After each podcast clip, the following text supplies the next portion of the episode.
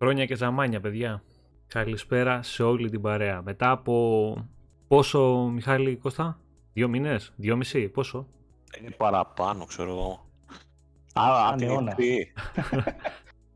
Λοιπόν, καλησπέρα, καλησπέρα σε όλη την παρέα που είναι ήδη εδώ στο, στο chat. Να ξέρετε, παιδιά, ότι ε, δεν συναντιόμαστε μαζί σας διαδικτυακά τουλάχιστον τώρα μετά από τρεις μήνες ε, και εμείς μιλάμε μαζί μετά από τρεις μήνες. Δηλαδή, εγώ τον Μιχάλη και τον Κώστα θα το ακούσω ένα τρίμηνο σχεδόν. Ναι, σίγουρα. Χαμένη, χαμένη στο διάστημα. βαρέθηκα να το βλέπω και από κοντά και από μακριά. Εντάξει, εντάξει, εσείς είχατε τα προσωπικά σας να κάνουμε. Λοιπόν, τα και εγώ κοντά. Να, πούμε... να, να ρωτήσω τώρα Έλα. λίγο κάτι μεταξύ σοβαρού και αστείου. Βλέπω εδώ δείχνεις ε, Diablo. Ε, Τι είναι από την beta? Είναι από την beta που είναι μέχρι σήμερα το βράδυ παίζει, από την Παρασκευή. Τα δύο πρώτα chapter του παιχνιδιού μπορείς να παίξεις. Ε, εντάξει, κλασικούρα, Diablo 2, τρομερά cinematic όπως συνηθίζει να βγάζει η Blizzard, εντάξει, κορυφής σε αυτό το κομμάτι. Ε, θα τα πούμε. Θα, αυτό, με αφορμή αυτό να σε ρωτήσω, επιτρέπεται σε αυτή την beta να δείχνεις ε, βίντεο, γιατί πριν λίγο ε, Έβαλα... Open beta είναι, Μιχαλή. Open beta είναι. Δεν νομίζω να... Ναι, ναι. Πριν, πριν, λίγο, πριν λίγο αποδέχθηκα NDA για να παίξω την beta του Writers Republic, το οποίο το θεωρώ τραγικό, έτσι. Γι' αυτό το σχολιάζω. Όχι, όχι, δεν νομίζω. Είναι open beta. Έχει NDA ή beta, δηλαδή εντάξει, τραγικό. Είναι, είναι closed beta ή open; Τι είναι; Δεν ξέρω, νομίζω είναι closed, αλλά και παρόλα αυτά, ε, όταν καλείς, ξέρω, κάτι εκατομμύρια κόσμο που θα μπει, και δεν ξέρω πώς, εντάξει, χιλιάδες φαντάζομαι, ε, δεν μπορεί να έχεις την απέτηση να σου υπογράψουν NDA. Το θεωρώ Όχι. λίγο. Εντάξει, κοιτάξτε, όταν είναι closed beta και δεν θέλει άλλος να βγουν παρά έξω δεδομένα του παιχνιδιού, έχει μια βάση αυτό. Τώρα σε open beta. Πιστεύει τι... ότι, πιστεύεις ότι κανένας δεν θα τραβήξει, δηλαδή κανένας. Όχι, ρε, πώς δεν θα βγάλουν. Εννοείται. Ε, Μαλακίες είναι αυτά τώρα τυπικά, όποιου πιάσουμε. Τι να κάνουμε. Λοιπόν, Καλησπέρα σε όλα τα παιδιά που είναι στο chat. Να ξεκινήσουμε το Χρυσοβαλάντι Παπαδημητρίου, το Δημήτρη Δημήτρη που χαθήκαμε, την Καλλιόπη, το Βασίλη Xbox 981, το Σταύρο το Τζαλτά. Η Τσάλτα. Ξέχασα ρε Σταύρο. Βάλε τόνο να, να ξέρουμε που πατάμε. Γιώργος Ρίζος. Αντώνη Ζεϊμπέκης. Relax on Air. Melodic Hard Rock Revival. Ωραίο όνομα. Ο Κώστας, που είναι, ο, Κώστας, ο Κώστας που είναι εδώ στην παρέα μας. Ε, θα μιλήσουμε, θα μιλήσουμε για τα παιχνίδια αυτά όλα. Παναγιώτος Φουντούρης, ο Παναγιώτος ο Πάχος, γεια σου ρε πάνω. Κωνσταντίνος Καραγιάννης, ο Αλέξανδρος Οτζουμάνης, ο Τζόρτζος Σιγάλα, ο ΑΕΚ 911, ο Κότζερ, ο Ανδρέας Αγγελόπ, Βασίλης Κύρκος, Άγγελος Σόουλ, Σωτήρης Πέτας, Ιορδάνης Βέ, Κωνσταντίνο Τσέκουρας, Τσεκούρα, Κωνσταντίνο Τσεκούρας, Τσέκουρας. Πάλι δεν έχουμε τόνο, θα το πούμε λάθος κατά, κατά πάσα πιθανότητα, θα δούμε. Λοιπόν, σας ευχαριστούμε όλους για την παρέα, όσοι είσαστε τουλάχιστον αυτή τη στιγμή μαζί μας. Ευχαριστούμε πάρα πάρα πάρα πολύ τα παιδιά που παρά τη τρίμηνη σχεδόν απουσία μας ε, συνεχίζουν να είναι συνδρομητές στο κανάλι. Ε, είναι σημαντικό αυτό πολύ. Και επίσης παιδιά να σας πούμε έτσι ένα μεγάλο συγγνώμη για την αποχή μας, αλλά δυστυχώς όπως καταλαβαίνετε δεν είναι η δουλειά μας αυτή, δεν είναι η κυρία σχολεία μας αυτή, όσο και να αγαπάμε κάποια πράγματα κάποια στιγμή, ε, πρέπει να δώσουμε προτεραιότητα σε αυτά που είναι πιο σημαντικά. Και δυστυχώς ε, αυτά που είναι πιο σημαντικά χρειάζονται περισσότερο κόπο, περισσότερη κούραση, περισσότερο χρόνο. Έτσι δυστυχώς κάποια πράγματα μένουν πίσω. Το Xbox μπορεί να τα αγαπάμε, μπορεί να είναι το χόμπι μας, αλλά παραμένει το χόμπι μας. Δεν είναι η δουλειά μας και δεν νομίζω ότι θα γίνει και ποτέ η δουλειά μας. Εντάξει, Οπότε... το θέμα είναι ότι είμαστε, δεν είμαστε και σε φάση όλοι μας που είμαστε φοιτητές, δουλεύουμε πολύ. Ναι, έχουμε ναι, μα, μα αυτό λέω. Δεν είναι κάτι συγκεκριμένο. Είναι, είναι, παιδιά, είμαστε 3-3,5 χρόνια τώρα που είναι το site και κάθε μέρα υπάρχει το άγχος, το τρέξιμο. Ε, όταν αυτό το πράγμα αρχίζει και γίνεται δουλειά, ε, ενώ έχουμε όλοι μας τις δουλειές μας κανονικές οι οποίες είναι και πολύ απαιτητικές και σε χρόνο και σε ε, σωματική αλλά και ψυχολογική κούραση, ε, δεν μπορούμε να είμαστε πάντα εκεί απίκο και δεν γίνεται. Οπότε κάποια στιγμή θα παίρνουμε τα διαλύματά μας, θα ξεκουραζόμαστε, θα αδειάζει το κεφάλι μας, θα κάνουμε ένα βήμα πίσω, θα παίρνουμε φόρα και συνεχίζουμε. Παρ' όλα αυτά, άμα θέλει ο κόσμος να μας κράξει, να γράψει κάτι. Καλά, δεν το συζητάμε. στο, στο κράξιμο, είμαστε, έτσι κι αλλιώς είμαστε ανοιχτικοί στο κράξιμο, δεν καταλαβαίνω. Ναι. Οπότε δεν και πειράζει. Η αλήθεια είναι ότι πραγματικά κι εμείς ε, κάνουμε παύση σε μια περίοδο που στη, στον πλανήτη Xbox πραγματικά γινόταν χαμός. Ναι, Δηλαδή, αλλά δεν κάτι είχε εκπομπές νέα. Πρόσεξε, δεν είχε νέα όμως. Είχε Ήταν, ήταν παιχνίδια. δυνατό. Ναι, εντάξει, είχε να συζητήσουμε, είχε παιχνίδια, είχε ανακοινώσεις, είχε κάτι ψηλό μικρό θεσούλες και κάναμε κάτι εκπομπές που δεν υπήρχε, ξέρω εγώ, με το ψαρωτούφεγο. Ναι, και ναι. κάναμε, κάναμε και μόλις σταματήσαμε, άρχισαν μετά να κυκλοφορούν. ε, Τι να τους Game κάνουμε, ρε Football, Κώστα. Game Pass. Τους περιμέναμε τόσο καιρό να πούμε και δεν λέγανε τίποτα. Και μόλις είπαμε εμείς θα κάνουμε ένα Όχι, break απλά να λέω πούμε, τα σκιστήκαν. τεκτενόμενα. Έτσι. Λοιπόν, θα μιλήσουμε για παιχνίδια, θα μιλήσουμε για το 12 Minutes, θα μιλήσουμε για το Hades, θα μιλήσουμε για το, για το Diablo. Ε, θα μιλήσουμε για το The Ascent, το οποίο εγώ το έχω παίξει και μου αρέσει πάρα πάρα πολύ. Θα μιλήσουμε για Flight Simulator δεν και έβαλες γενικότερα για τα Assassin's παιχνίδια Creed. που μπήκαν ε, το τελευταίο δίμηνο, τρίμηνο στο Game Pass έτσι και μας κάνανε εντύπωση. Γενικότερα θα μιλήσουμε για παιχνίδια. Α, θα το κάνουμε δηλαδή σαν το show της Microsoft που είναι, το έχουν γυρίσει στο να δείχνουν παιχνίδια. Θα μιλάμε και Έτσι. εμείς μόνο για παιχνίδια από εδώ και πέρα. Ε, Έτσι, τώρα δεν έχουμε κάτι άλλο. Να, να μαζευτούμε, να μπούμε λίγο σε σειρά κι εμείς, να βρούμε λίγο το ρυθμό μας, παιδιά, να βρούμε λίγο τα πατήματά μας ξανά. Γιατί εντάξει, είμαστε ντεφορμέ. Πώς να το κάνουμε, τρεις μήνες στον πάγκο, να μπαίνεις μέσα να παίξεις, είναι τα πόδια λίγο σφιγμένα. Τι να κάνουμε. Λοιπόν, από πού θέλετε να ξεκινήσουμε; Κώστα, είπες εσύ ότι έχεις κάτι πραγματάκια που θες να, να κράξεις, να φωνάξεις, να πεις. Δεν ξέρω, κά- κάτι μου έλεγε πριν. Α- Από πού θέλετε Κάτσε, να κάτσε, πιάσουμε. περίμενε, εντάξει. περίμενε, περι- περιμένετε, περιμένετε. Εδώ πέρα, εδώ πέρα, λέει, εδώ πέρα έχουμε γεννητούρια. Χρυσοβαλάντη να Μμ. σου ζήσει. Άρε, Χρυσοβαλάντη, να σου ζήσει, φίλε μου, να σου ζήσει, να είσαι καλά. Καιρό και δυνατό να το δεις Βεβαίως. όπως επιθυμείς. Έτσι. Και όπως επιθυμεί. Ε, λοιπόν, θέλετε να πιάσουμε λίγο τα παιχνίδια τα, του Ιουλίου που μπήκανε. Βασικά η μεγαλύτερη προσθήκη για μένα, βασικά μεγαλύτερη, η πιο σημαντική προσθήκη ε, τον Ιούλιο ήταν εντάξει το Flight Simulator μπήκε τέλος του μήνα. Ε, παίξατε Μιχάλη, Κώστα, δοκιμάσατε; Εγώ δεν έπαιξα πολύ, μόνο 58 ώρες. Και κάποιοι γίνανε επιλόγοι, ας πούμε. Τι, Κάποιοι ε, θα καταταγούν στο στρατό να πάνε σε μια ειδική Έχω, μονάδα. έχω πάνω από 60 ώρες αυτή τη στιγμή. Αερομεταφερούμενοι Το στην Flight Simulator. Ασάντα. Έχεις 60 ώρες πτήσης ρε θηρίο; Ναι, ναι. 60 ώρες Ω. πτήσης, όχι στο μενού. όχι στο μενού, δεν το, δεν το ξέχασα ανοιχτό. 60 ώρες πτήσης. Jim, θα, σου, θα μιλήσουμε λίγο και για αυτό το θέμα που μου στείλες στο μήνυμα. Να το πούμε λιγάκι, μήπως έχουν και τα παιδιά εδώ κάποια καλύτερη απάντηση από αυτή που σου δώσα εγώ. Λοιπόν, Εγώ να πω δύο πραγματάκια λίγο για το Flight, ε, το οποίο δεν είναι διαθέσιμο για τους ε, κατόχους του Xbox One. Ε, υπολογιστή είχε βγει και τώρα ήρθε και στα Series. Ε, Κώστα, είναι αν μπορείς, Μμμ. κάνε ένα τσακ Να λίγο. χαμηλώσω; Όχι, όχι να χαμηλώσεις, να δυναμώσεις λίγο τη φωνή εσύ. Να είσαι λίγο πιο δυνατά. Οκ. Ε, είναι ένα παιχνίδι προϊόν, ξέρω εγώ πείτε το όπως θέλετε, το οποίο πραγματικά είναι ένα showcase ε, γραφικών ε, κατάστασης, δηλαδή βλέπεις πράγματα, είναι ένα πράγμα το οποίο πραγματικά δεν θες να το απεγκαταστήσεις από την κονσόλα γιατί πάντα κάτι θα θέλεις να δεις. Και εύχομαι σε όσους ακόμα δεν μπορούν να το κάνουν εγκατάσταση επειδή δεν είναι στη- στα νέα μηχανήματα ε, και υπάρχει ακόμα το θέμα με το Series X που δεν είναι στην αγορά να το βρεις εύκολα. Εύχομαι και αυτοί να το βρουν με τη σειρά τους. Ε, δεν έχει σχέση πόσο θα ασχοληθείς με το παιχνίδι. Είναι πραγματικά ε, ένα απίστευτο επίτευγμα τεχνολογίας. Έτσι. Ε, αυτό. Τώρα τα υπόλοιπα θα τα πει και ο Μιχάλης. εντυπωσιακό είναι. Βασικά ξέρεις, τι, είναι, είναι επίτευγμα τεχνολογίας γιατί δεν είναι ότι έφτιαξαν ωραία γραφικά ξέρεις, σε ένα κλειστό χώρο. Έφτιαξαν κάτι ανοιχτό το οποίο. Εντάξει, το έχουμε συζητήσει και στο group με αρκετά παιδιά. Δεν είναι παντού εντυπωσιακό έτσι γιατί ε, βασίζεται το open world του πράγματος έχει να κάνει με, το, με τα Bing Maps. Και με την Ε, ναι. ταχύτητα που έχεις κιόλας. Και με την ταχύτητα που έχεις, γιατί βασίζεται στο ίντερνετ. Στη για να Νέα Υόρκη φορτώσει λέει χάρτες. δεν είσαι πολύ γρήγορος.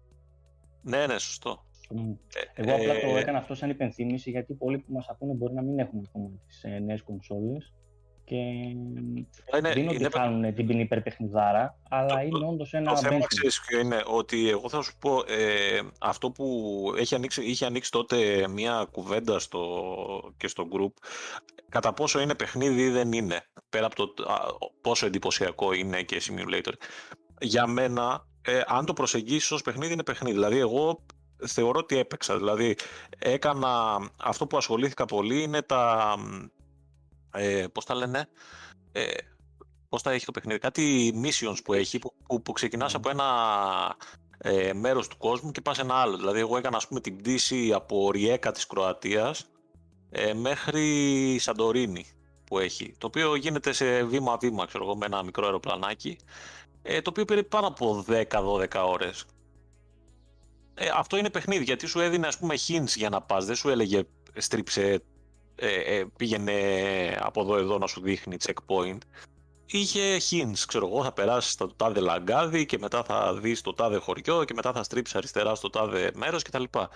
Ωραίο. Μιχάλη, αυτό είναι το mode που είχαν το οποίο μπορείς να βγάλεις την πτήση την αποστολή στην ουσία να τη βγάλεις σε segments, δηλαδή να έχεις ναι, save. Είναι, είναι, είναι legs. Ναι, ναι. Και, Α, και, έχει, leg... και έχει save ενδιάμεσα δηλαδή, ε, και μπορείς να συνεχίσεις ναι, ναι, από... έτσι θα διαβάσεις. Ναι, αλλά πρέπει να πας, ας πούμε, ξέρω εγώ, ξεκινάς ας πούμε, από τη Ριέκα να πας στο επόμενο αεροδρόμιο, ξέρω εγώ, ε, πρέπει να προσγειωθείς και σου σώζει, ας πούμε, και σε κλειδώνεις το δεύτερο leg. Mm. Και πάει λέγοντας. Ωραία, και προφανώς ε, έχεις save εκεί ενδιάμεσα και μπορείς να το συνεχίσεις από αυτό το σημείο και μετά, όποτε θες. Ε. Εντάξει. Γενικά, εμένα μου δούλεψε και το Quick Resume σε αυτό το παιχνίδι πολύ καλά. Οπότε δεν είχα θέμα, δηλαδή και ενδιάμεσα.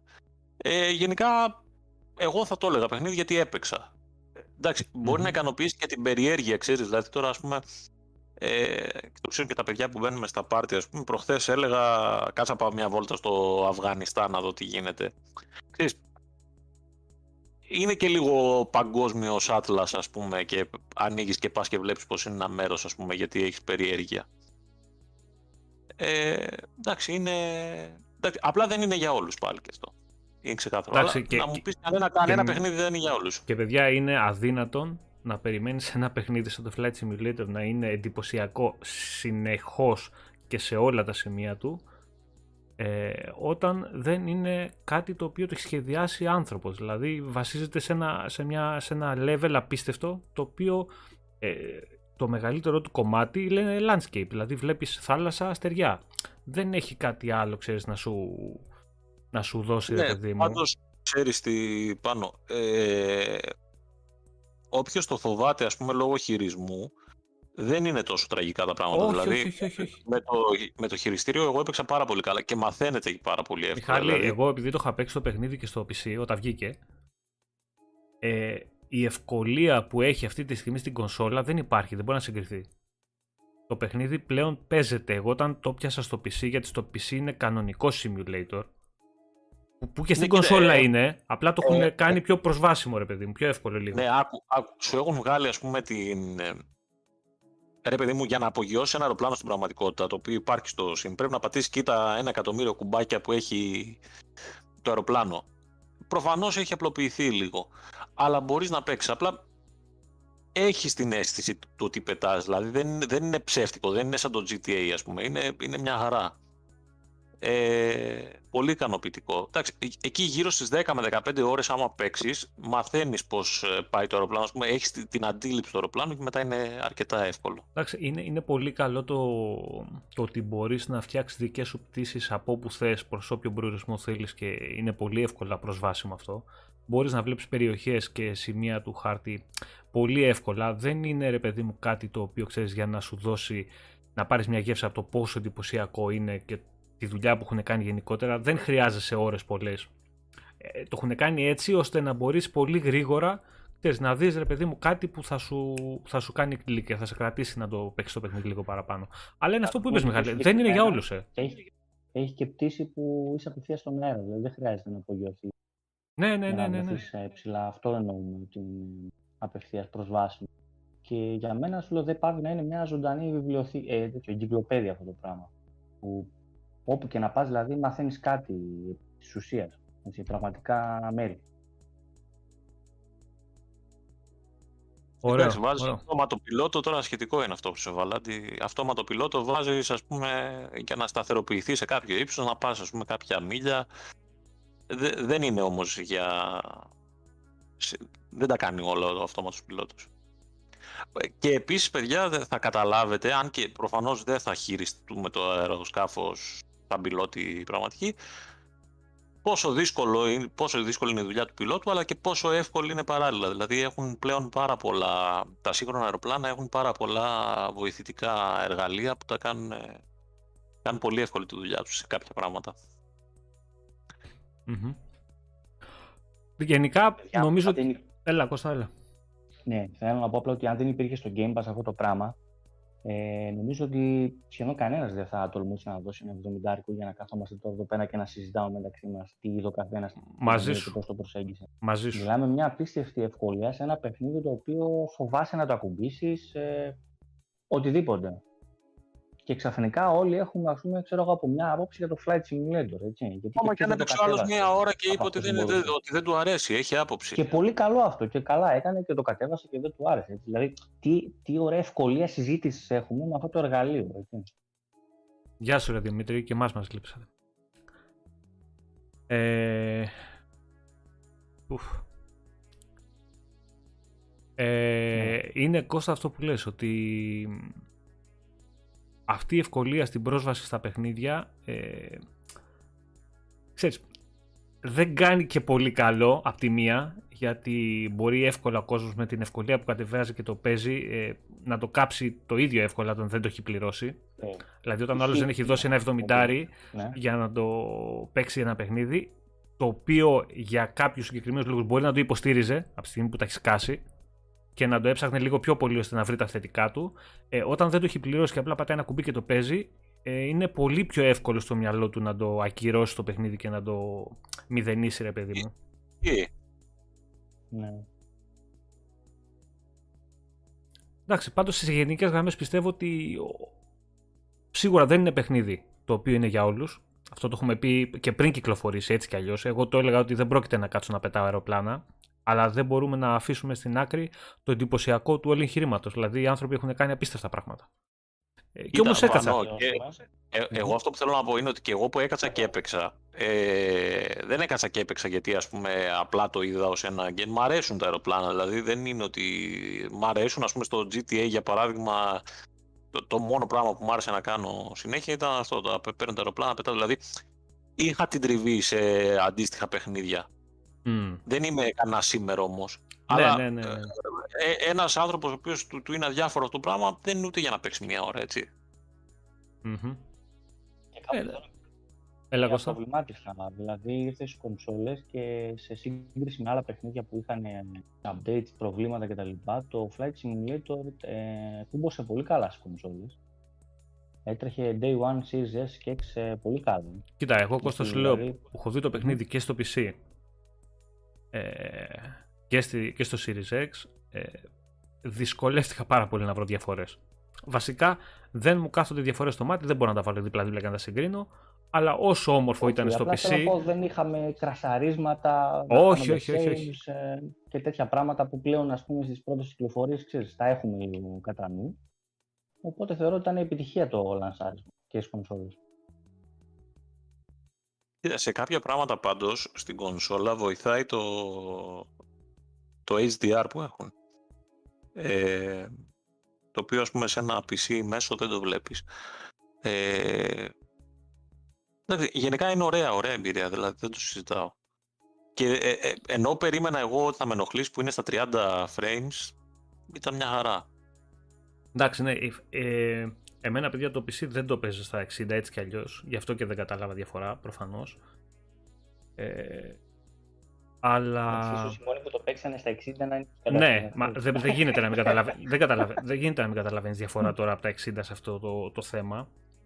Αλλά εγώ, παιδιά που το έπαιξα στα 30 σχεδόν στο PC και 30 στη, στην κονσόλα, τουλάχιστον το οπτικό του θέματος είναι, είναι πάρα πολύ κοντά. Είναι πάρα πάρα πολύ κοντά.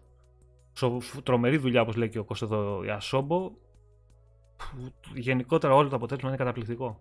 Καταπληκτικό. Η Asobo, η Asobo έκανε καλή δουλειά και στο ε, Plug Tail, ε. Το οποίο δεν το είδα εγώ, παιδιά. Δεν έχω προλάβει να το τσεκάρω ακόμα. Δεν ξέρω τι έχει Τι- γίνει. Το, την αναβαθμισμένη έκδοση εννοείς ή γενικά το παιχνίδι. Όχι, ρε παιδί, το έχω τελειώσει. Την έκδοση την καινούργια. Αχα. Ναι, ούτε εγώ το είδα. Ε, Εντάξει, βασικά δεν βρίσκω ε, κανένα ε, νόημα να σου πω την αλήθεια να το ξαναπαίξω. Αλλά Και τώρα λογικά είναι απασχολημένοι με το νούμερο 2 του πράγματος, το οποίο θα έρθει Day One στο Game Pass. Να θυμίσουμε.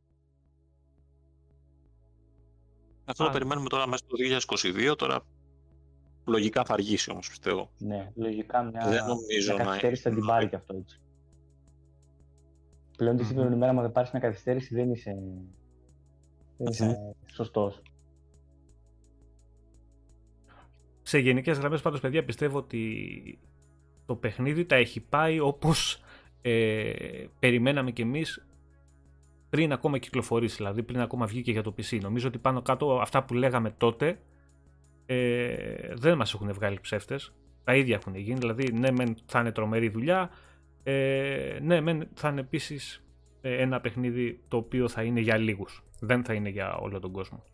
Η έκδοση στην κονσόλα θα είναι εννοείται πιο προσβάσιμη, πιο εύκολα προσβάσιμη, που είναι, αλλά γεια σου Ράκη, χαθήκαμε. Ε,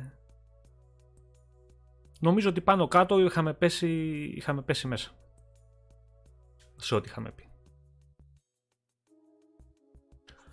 λοιπον άλλο παιχνίδι που είδατε το, τον Ιούλιο. Είχαμε, α, βασικά εγώ έπαιξα το The Last of, παιδιά. Το οποίο μου έκανε ε, ε, πολύ εντύπωση.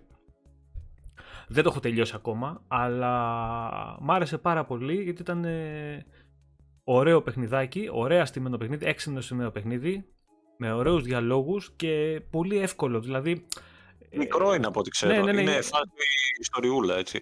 Ναι, ναι, ναι. ναι. Είναι, είναι, είναι όποιοι έχουν παίξει, ρε παιδί μου, έτσι στυλ με quick time events παιχνίδια, με διαλόγους, λίγο ψάξιμο από εδώ και από εκεί και αυτά, παιδιά, είναι πολύ ευχάριστο πολύ, και πολύ ευκο, ευκολόπαικτο. Τύπου Life is Strange, ας πούμε. Ναι, ναι, ε, κάπως έτσι είναι, μπορεί να το πεις και έτσι.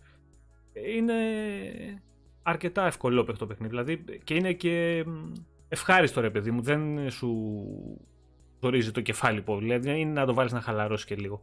Και ωραία ιστορία έχει. Αρκετά, αρκετά καλή προσπάθεια αυτό. Εντάξει, εγώ δεν έπαιξα μέχρι εκεί που ανοίγουν την πόρτα και χάνονται, αλλά δεν ξέρω τι γίνεται. Μμμ. Θα το δω κάποια στιγμή. Η Καλλιόπη λέει 5-6 ώρες είναι. Ε, θα το βάλουμε και αυτό. Το Εγώ δούμε. είμαι κάνα τετράωρο, είχα παίξει Απλά κάπου βρήκα- εκεί. βρήκαμε, βρήκαμε άλλα και κάψαμε το καλοκαίρι. Πού χρόνος για το... Όπα, όπα, Last όπα, Stop; όπα, όπα. Να, ο Χρυσοβαράτης λέει το, ε, το, το χιλιάρισα ε, ωραίες λέει ή ωραίες. Ωραίες και οι τρεις ιστορίες. Βλέπω έχει κοινό το Last Stop. Δεν το περίμενα ότι έχει... τέτοια. Ε, δεν είναι μόνο το last stop. Γενικότερα σε μια συζήτηση που είχε γίνει στο, στο chat, ας πούμε, στο facebook, ε, που είχε ανοίξει κάποιος το τι παίζει το καλοκαίρι ο κόσμος. Ε, άμα δεις οι απαντήσεις από κάτω, είναι πραγματικά τρομερή ποικιλία. Στο... οι αναμενόμενες. Εντάξει, το καλοκαίρι η αλήθεια είναι ότι είναι και μια φάση που εντάξει, δεν μπορείς να παίξεις κάτι. Θες λίγο πιο χαλαρά πράγματα. Ας πούμε πέρυσι. Ε, αλλά Εμένα μου έκανε εντύπωση ότι ο καθένας έλεγε για ένα διαφορετικό παιχνίδι. Κι άλλο. Ναι, κι απλά άλλο, θέλω να ξέρω, σου κι πω άλλο ότι μπορεί να διαφορετικό. έχεις... Χαμός. Ναι, ναι, σωστό. Ε, το Game Pass προσφέρει μια ποικιλία. Καλό είναι αυτό. Ναι, άλλοι βέβαια είχαν αγορασμένα παιχνίδια, άλλοι είχαν Ε, ok. backlog, άλλοι από το Game Pass. Αλλά από τα Gold. Μμμ. Γελάμε τώρα. Ναι, και, και από τα Gold κάτι είχε. Ναι, σωστά και τα Gold, παιδιά, ε, επειδή τα αφήσαμε τελευταία φορά πολύ χάλια, ε, τώρα είναι σε καλύτερη μέρα. Για να δούμε λίγο τι θα ανακοινωθεί τώρα για αυτό το μήνα. Να δούμε μήπως επανέλθουν λίγο πιο σοβαρά.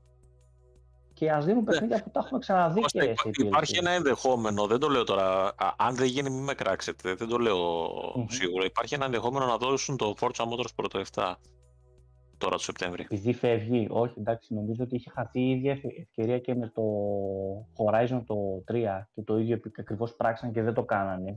Και το θεωρώ πολύ χα... Τώρα μεγάλη θα γίνει χαμένη ευκαιρία. delay αυτό το πάντως. Ναι, το ίδιο είχε γίνει και με το Forza Horizon το 3 Ναι. που ήταν να γίνει τη λύση και δεν Μο- το με το- δώσανε. Ναι, αλλά Motorsport έχουν ξαναδώσει. Ο- ο- Α, και Horizon έχουν δώσει το 2, ε. Ναι, δεν είναι το, το θέμα είναι ότι δεν, ε, αυτά είναι πολύ έξυπνα να τα κάνουν. Τώρα τι να πω. Δικό τους game είναι δηλαδή. Κατάλαβες, δεν θα Απλά- χάσουν. Απλά λέω ότι τα υπάρχει κάτι μια πολύ. πιθανότητα να το δούμε, ας πούμε. Για το Και Σεπτέμβριο. εγώ πάντα επιμένω δεν είναι να, τόσο να είναι παιχνίδια που τα έχω ή δεν τα έχω. Καλύτερα να δώσει παιχνίδια που είναι καλά, να έχει ο κόσμος να παίζει Θέμα μαζί, ξέρεις ξέρω ποιο εγώ, είναι. παιχνίδια. Ναι, να τα Ότι έχουμε και το- ψηφιακά, γιατί πολλά από αυτά τα έχω ή σε CD, και με βολεύει να τα έχω και ψηφιακά. Και ας τα ξαναέχουμε, δεν πειράζει. Πώς θα ξέρεις ποιο είναι το θέμα τώρα. Το Forza Motorsport, ε, το, το Forza Horizon δεν το έδωσαν γιατί υπήρχε και το 4. Υπήρχε εναλλακτική του να πας στο 4. Τώρα το Forza Motorsport, αν γίνει delist, αν δεν το έχεις το παιχνίδι, δεν μπορεί να σε κρατήσει ζεστό εν ώψη της κυκλοφορίας του επόμενου σε ένα χρόνο. Μεγάλη, δηλαδή πιο πολύ θα έρθει το Horizon το 5. Ε, ναι, καλά, σίγουρα. σίγουρα θα πάει εκεί ο κόσμος. Ναι. Δεν είναι να πεις ότι θα βγει γρήγορα και το άλλο. Θα δούμε, εντάξει, μένει να δούμε. Πάντως βλέπω ότι το Last Stop εδώ πέρα είναι... Έγινε fan favorite. Έχει πάει, έχει πάει, έχει πάει καλά, έχει πάει καλά, ναι. Ε...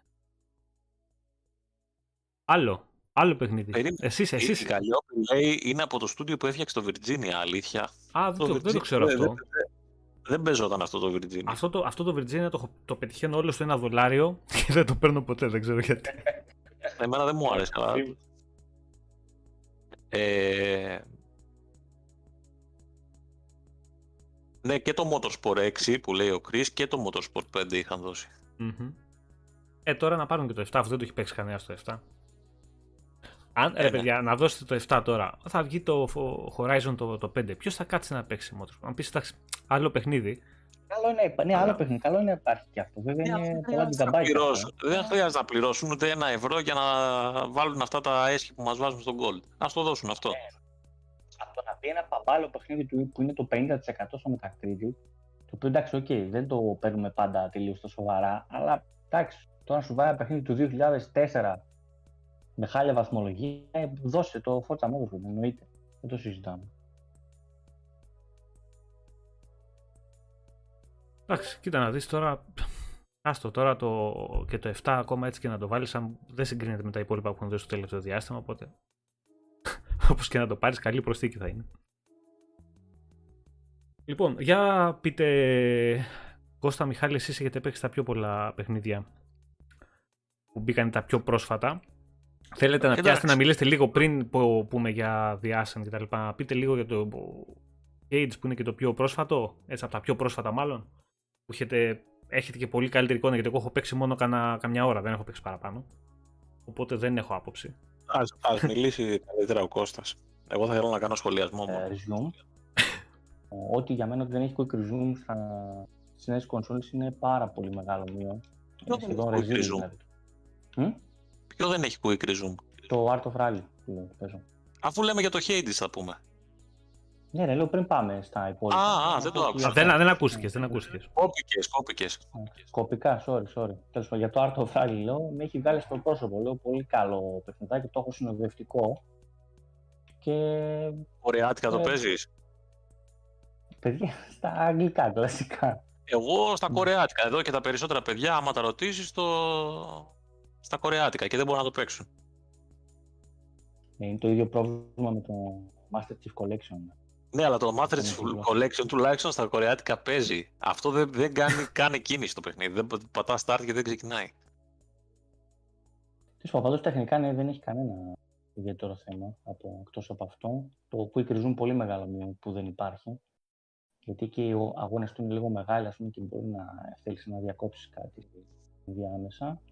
Αλλά εγώ αυτό ακριβώς που είχα υποψιαστεί αυτό πήρα και είναι πολύ καλό φιλεράκι για οτιδήποτε άλλο. Έχεις γιατί δεν είναι καμία σχέση, δεν είναι κάποιο παιχνίδι αδρεναλίνης. Σεβαστός ε, το λες. Εγώ, εγώ ξέρεις τη γνώμη μου, δεν εντυπωσιάστηκα. Με ποια έννοια τώρα; Θα το έπαιζε αυτό το παιχνίδι στο κινητό. Όχι. Πολύ ευχαριστώ. Οπτασία ε, είναι για τηλεόραση. Ε, καλά, εντάξει. Είναι, θα το έλεγα και για πολύ καλή τηλεόραση να δείξεις πράγματα. Έχει, έχει ωραία χρώματα, δεν έχει όμως. Εντάξει, είναι μονότονες επιφάνειες. Δηλαδή, εντάξει, δεν, δεν βλέπω κάτι τρελό, αλλά εντάξει. Εγώ δεν το λέω τεχνικά ότι είναι για κινητό. Εννοώ ότι επειδή είναι έτσι πιο χαλαρό και πιο casual, ότι θα προτιμούσα να το παίξει το κινητό, ας πούμε. Ok, okay, δεν έχει τόσο tight controls, αν αναφέρεσαι σε αυτό, αλλά οπτικά είναι σαν κινούμενος καμβάς. Δηλαδή το art που, που είναι στην αρχή του τίτλου δεν έχει επιτυχία. Κωστά, δυνάμωσε είναι... λιγάκι, γιατί τα παιδιά λένε εδώ ότι δεν ακούγεσαι καλά, ναι. οπότε δώσε λίγο volume. Το art ε, δεν είναι επιτυχία στο πρέπει να πάρει. Τώρα τα, τα καινούργια θα πάρω που ήταν 60 δολάρια το Σεπτέμβριο που βγαίνει το ενσύρματο. Του, του τα έστειλα κατευθείαν, του λέω πάρτε. Ναι. Ε, ε, αυτά πάνω κάτω, πάμε στο επόμενο. Ναι, εγώ θέλω να πεις εσύ για το Hades. Εγώ θέλω να σχολιάσω για το Hades, δεν θέλω να κάνω έτσι εισαγωγή. Λοιπόν, στο Hades εγώ είμαι στις 10 ώρες, έτσι, δεν έχω ολοκληρώσει το παιχνίδι. Ε, στα πολύ γρήγορα αυτό που θα πω κάθετα και οριζόντα είναι το παιχνίδι δεν είναι ακριβώς roguelike όσο το έχουν ε, διαφημίσει. Δηλαδή λέγαμε για roguelike, δεν είναι αυτό το καθαρό με roguelike που έχουμε συνηθίσει από άλλα του είδους. Και για να πω την αλήθεια, ό,τι roguelike προσπαθεί να κάνει, ε, δεν το κάνει τόσο καλά. Αυτό δηλαδή το ανακάτεμα τράπουλας που πρέπει να περάσει με random στοιχεία, ε, η αλήθεια είναι ότι το έχουν κάνει άλλα παιχνίδια πολύ καλύτερα από ό,τι το κάνει το Hades. Ωστόσο είναι ένα παιχνίδι το οποίο είναι τεχνικά απίστευτο. Έχει πολύ εθιστικό gameplay, έστω και αν χρησιμοποιεί λίγα κουμπιά. Ε, τρέχει τέλεια, δεν καταλαβαίνει χρηστό όπου και να είσαι και ό,τι και αν συμβαίνει. Λειτουργεί άψογα και το quick zoom, δηλαδή τεχνικά εγώ το θεωρώ ε, χαρμό στα πάντα και έχει τόσο όσο ενδιαφέρουσα ιστορία, δηλαδή έχει πατήματα, έχει καλή ροή μέχρι τώρα εδώ που είμαι εγώ. Απλά από ό,τι έχω καταλάβει και από αυτά που μου έχουν πει οι υπόλοιποι είναι ότι σιγά σιγά λίγο αραιώνει αυτό το πράγμα και με την ιστορία και με το, ε, αυτό το συμπαγές το, της διασκέδασης που έχει στις ε, πρώτες ώρες. Ε, η άποψή μου είναι ότι πάρα πολύ καλό παιχνίδι. Ίσως οριακά σε κάποια θέματα αν ήταν υπερτιμημένο από άποψη βραβείων και κάτι τέτοια πράγματα ας πούμε. Ε, αυτά πάνω κάτω. Ό,τι θέλεις συμπληρώνεις Μιχάλη. Ναι, εγώ θα, θα συμφωνήσω. Ε, εγώ το έχω τερματίσει. Έχω γράψει πάνω από 45 ώρες για να το τερματίσεις θέλει, εντάξει δεν θέλω να σποϊλάρω τώρα γιατί είναι κομμάτι τώρα του παιχνιδιού αυτό το πράγμα, αλλά θέλει να το τελειώσεις παραπάνω από μία φορέ, σας λέει το παιχνίδι πόσες. Ε, και όσο το τερματίζεις γίνεται και όλο και πιο δύσκολο. Ε, αυτό είναι το βασικό του πρόβλημα για μένα, ότι το παιχνίδι στην ουσία θεωρώ το μαθαίνεις μετά τις 20 ώρες καταλαβαίνεις τι γίνεται. Όσο φοβερό build και αν έχεις φτιάξει ας πούμε, στις 10 ή στις 15 ώρες και μπορείς να βγάλεις και το τελικό boss, ε, στην πορεία καταλαβαίνεις ότι η φιλοσοφία είναι λίγο διαφορετική, πιο σύνθετη. Και εκεί αρχίζει να γίνεται δύσκολο το παιχνίδι, ακόμα πιο δύσκολο από ό,τι είναι. Και δεν ξέρω, ε, είναι ζώρικο. Δηλαδή, εγώ αυτό που έκανα επειδή το τερμάτισα σε 4-5 μέρες, καλύτερα να μην το κάνετε, να μην καείτε. Γιατί εντάξει είναι καταστροφικό. Είναι, λες άντε να το τελειώνω, άντε να το τελειώνω, άντε να το βγάλω άλλη μια φορά και εντάξει είναι ψυχοφθόρο. Αλλά έχει πολύ καλά στοιχεία. Εντάξει, η, η μάχη είναι εξαιρετική και εντάξει όσο πιο καλό build ε, φτιάξετε που παίζει σημαντικό παράγοντα και η τύχη έτσι, για τα μπουνκ που θα βρείτε ε, τόσο περισσότερο θα το απολαύσετε. Αλλά εντάξει, είναι ωραίο παιχνίδι. Και έχει και καλό, καλό φόρο τιμή στην ελληνική μυθολογία, έτσι. Ναι, και αυτό που το ανεβάζει πολύ για μένα είναι ότι ξέρεις τι έχουν φτιάξει αυτή την ε, επαναληψιμότητα τέλος πάντων που έχει το, ε, τα, rogue, τα roguelike ε, παιχνίδια, αλλά ε, το έχουν ταιριάξει πάρα πολύ καλά με το story και τη μυθολογία. Δηλαδή, έπεσε πολύ σκέψη. Δηλαδή, ήταν σαν να είπαν, ξέρεις, εμείς θα φτιάξουμε ένα roguelike παιχνίδι. Ποιο setting θα κολούσε καλύτερα, αυτό. Και νομίζω το ανέβασε πολύ. Ναι, εντάξει, ας πούμε δίνει και υπόσταση στην αθανασία και σε αυτά που υπήρχε έτσι στον του κάτω κόσμου και αυτά και όλο το ελληνικό αυτό. Και, ξέρεις τι, νομίζω ότι πάει καλά. Ε, έβλεπα πριν πριν λίγο ε, στο εβδομαδίο podcast που βγάζει το Xbox ε, είχε συνέντευξη ο Jeff Rubenstein με τον ε, με έναν από τους creators τέλος πάντων του παιχνιδιού ο οποίος είπε ότι ε, είναι εξαιρετικά τα νούμερα που βλέπουμε ας πούμε, από παίκτες από το Game Pass και το engagement ας πούμε, που έχουν, παίζουν πάρα πολλές ώρες ε, και το περιμέναμε αυτό, ας πούμε, γιατί λέει μετά από τον Bastion, ξέρω εγώ, που είχε βγει στο 360, είχαμε πολλά χρόνια να βγάλουμε παιχνίδι μας και μας έλεγαν, παίρναμε μηνύματα από Xbox fans, μα μας ξεχάσατε και τέτοια. Και βλέπουμε, λέει, την αγάπη σας και νομίζω ότι έχει, έχει παίξει αρκετός κόσμος Hades και αρκετές ώρες ναι, από ό,τι έχω καταλάβει. Το Transistor και το Pyre δεν είχε έρθει από την ίδια εταιρεία. Και τώρα να πούμε και ένα τρίβια, έχουν δώσει και ευχαριστήρια στο Phil Spencer μέσω του παιχνιδιού. Θα το δείτε σε κάποια φάση μάλλον. Το... Και, μα... ναι, και μάλλον ε, θεωρούμε ότι αυτός πρέπει να βάλει πολύ το, το χέρι του κάπως ή τα λεφτά κάπως για να έρθει οπωσδήποτε το παιχνίδι. Και όντως είναι από τα καλύτερα παιχνίδια που έχουν ε, τα τελευταία χρόνια με τα θετικά του και τα αρνητικά τους. Απλά ξέρεις τι, εγώ, εγώ θα πω, ε, αν κάποιος ας πούμε παίξει, καεί ας πούμε 20-15 ώρες ας πούμε και το βγάλει μία-δύο φορές ας πούμε το τελικό boss και δεν το τερματίσει και απαραίτητα, πάλι καλά θα περάσει.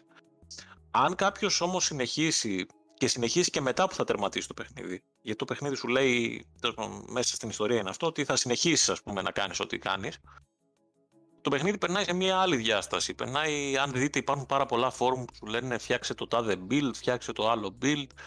Είναι ένα παιχνίδι το οποίο σηκώνει πολύ κουβέντα. Μπορεί να παίξεις και 300 ώρες. Δεν... Και, ε, και καλά, για να το κάνεις χιλιάρι θες πάνω από 200. Ε... Ωραίο, αλλά κάψιμο. Δηλαδή, δεν ξέρω αν πολλοί κόσμος θα, θα κάτσει να ασχοληθεί τόσο πολύ. Ρε παιδιά, εγώ στο άκουσμα και μόνο κουράστηκα να πω. Κουράστηκα δηλαδή, αλήθεια. Ναι, ναι, αυτό λέω και εγώ, ρε παιδί μου, ότι ε, να σου πω κάτι, αν ήξερα και εγώ ότι ο τερματισμός ήταν τόσο ζώρικος, ε, για μένα ήταν ζώρικος, έτσι κάποιος μπορεί να είναι πιο ικανός και πιο. Ε, δεν, δεν είναι ότι εγώ το έβγαλα εύκολα, ας πούμε. Ε, αν κάποιος το έχει καλύτερα, μπορεί να το βγάλει στις 15 ώρες, δεν ξέρω. Για μένα ήταν πάρα πολύ επίπονο. Αν, ήξε, αν ήξερα ότι ήταν έτσι για να το τερματίσεις, να δεις credits, μπορεί να μην το έπαιζα τόσο πολύ. Μπορεί να το άφηνας. Νομίζω ότι πάντως έχουν κλειδώσει απλά τα credits στο endgame, στο, στο full endgame. Δηλαδή θα έπρεπε να υπήρχαν. Ε, τώρα δεν μπορούμε να πούμε και πολλά. Θα έπρεπε να υπήρχαν κάπου αλλού από ό,τι κατάλαβα και όχι στο, στο full completion τα credits. Από ό,τι καταλαβαίνω από σένα. Δεν θα χρειαζόταν αυτό το πράγμα. Ναι. Ε, Τέλος πάντων, σε κάθε περίπτωση το καλό είναι ότι μιλάμε για ένα παιχνίδι το οποίο μπορεί να το βρει ο κόσμος και να το δοκιμάσει πολύ εύκολα. Ακόμα και στο Xbox One δηλαδή είναι. Ε, playable είναι και στο PC, στο Game Pass που επίσης είναι πολύ σημαντικό. Ε, ναι, ε επίσης, και σε καλή τιμή κιόλας βρίσκεται. Επίσης υπάρχει και το. Να, να, το πω αυτό, γιατί ας πούμε κάποιος μπορεί να ακούει το, τη δυσκολία και να αποθαρρύνεται. Ε, υπάρχει το Good Mode. Όποιος θέλει μπορεί να τον ενεργοποιήσει. Το οποίο κάθε φορά που πεθαίνεις ξεκινάει από το 20% damage resistance, σου δίνει αντοχή στα χτυπήματα των αντιπάλων και κάθε φορά που πεθαίνεις σου δίνει συν 2% μέχρι 80%. Οπότε, αν ναι, κάποιος θέλει απλά να δει. Πρόσεξε τώρα, αυτό λέει πολλά. Ε, το παιχνίδι έχει που έχει grind μέσα έτσι, και δεν φοβάται να το πει ότι έχει ναι, grind. Ναι, ακόμα και, τη βοήθεια. Ναι. 40 φορές για να πάρεις τη βοήθεια. Έτσι, ακόμα και τη βοήθεια που έχουν βάλει την έχουν, την έχουν, βάλει με grind. Έτσι. Είναι απίστευτο. Ακόμα και η βοήθεια είναι με grind. Το, το θέμα είναι ότι. Ε, ε, ρε παιδί μου, και αν το ενεργοποιήσει, εγώ το έβαλα κάποια στιγμή αφού προχώρησα δύο-τρεις φορές το τελικό boss, το έβαλα να δω λίγο πώς είναι. Και πάλι και με 20% ας πούμε, που έβαλα, ε, υπήρχε η δυσκολία. Δηλαδή δεν είναι, υπάρχουν και boon που σου δίνουν και παραπάνω resistance αν τα, αν τα συνδυάσεις καλά. Δηλαδή δεν είναι ότι σου δίνει ας πούμε, τρελή βοήθεια. Όχι, δεν το βάζεις για να δεις απλά την ιστορία και να περάσεις καλά και να φύγεις. Είναι απλά μια ελαχιστοποίηση του χρονικού περιθωρίου που θα έχει για το grind. Αυτό δηλαδή ε, χαμηλώνει λίγο τις ώρες του grind που πιθανόν θα κάνεις. Αυτό, τίποτα παραπάνω. Και επειδή μπα ίσως να μην επηρεάζει και σε achievements ή κάτι τέτοιο, θεωρώ ότι ας το κάνει όπως. Πιτ, ευχαριστούμε πάρα πολύ για την εγγραφή στο, στο κανάλι. Να είσαι καλά. Ε, ο Σταύρος λέει 15 ώρες λέει δύο φορές, εγώ στις 10 έχω βγάλει μία φορά το πρώτο boss. Ναι και μετά αρχίζει και γίνεται λίγο δύσκολο, γιατί έχεις ποινές. Τουλάχιστον για μένα αυτή ήταν η δυσκολία. Ότι μετά ζορίζεις αν το ξαναβγάλεις. Mm. Και παίζει και ο παράγοντας τύχη. Δηλαδή, τώρα, αν κάνεις μισή ώρα ένα run και χάσεις, ξέρω εγώ, και πάνε όλα στράφη, έχασες μισή ώρα, ξανά αρχή. Αυτό που είπε κάποιο, για κάποιο παιδί πιο πάνω δεν το χάσα να σου πω την αληθεια Ε, Σαν πρώτη εικόνα, αν και έχει πιο καλοσχεδιασμένα γραφικά, εντάξει είναι διαφορετικό το στυλ τους, ε, με κράτησε περισσότερο την πρώτη φορά που έπαιξα και τα δύο παιχνίδια του Children of Morta παρά το Hades. Εμένα προσωπικά. Ε, ναι, αλλά δεν είναι μη συγκρίσιμα παιχνίδια όμως. Ναι, εντάξει.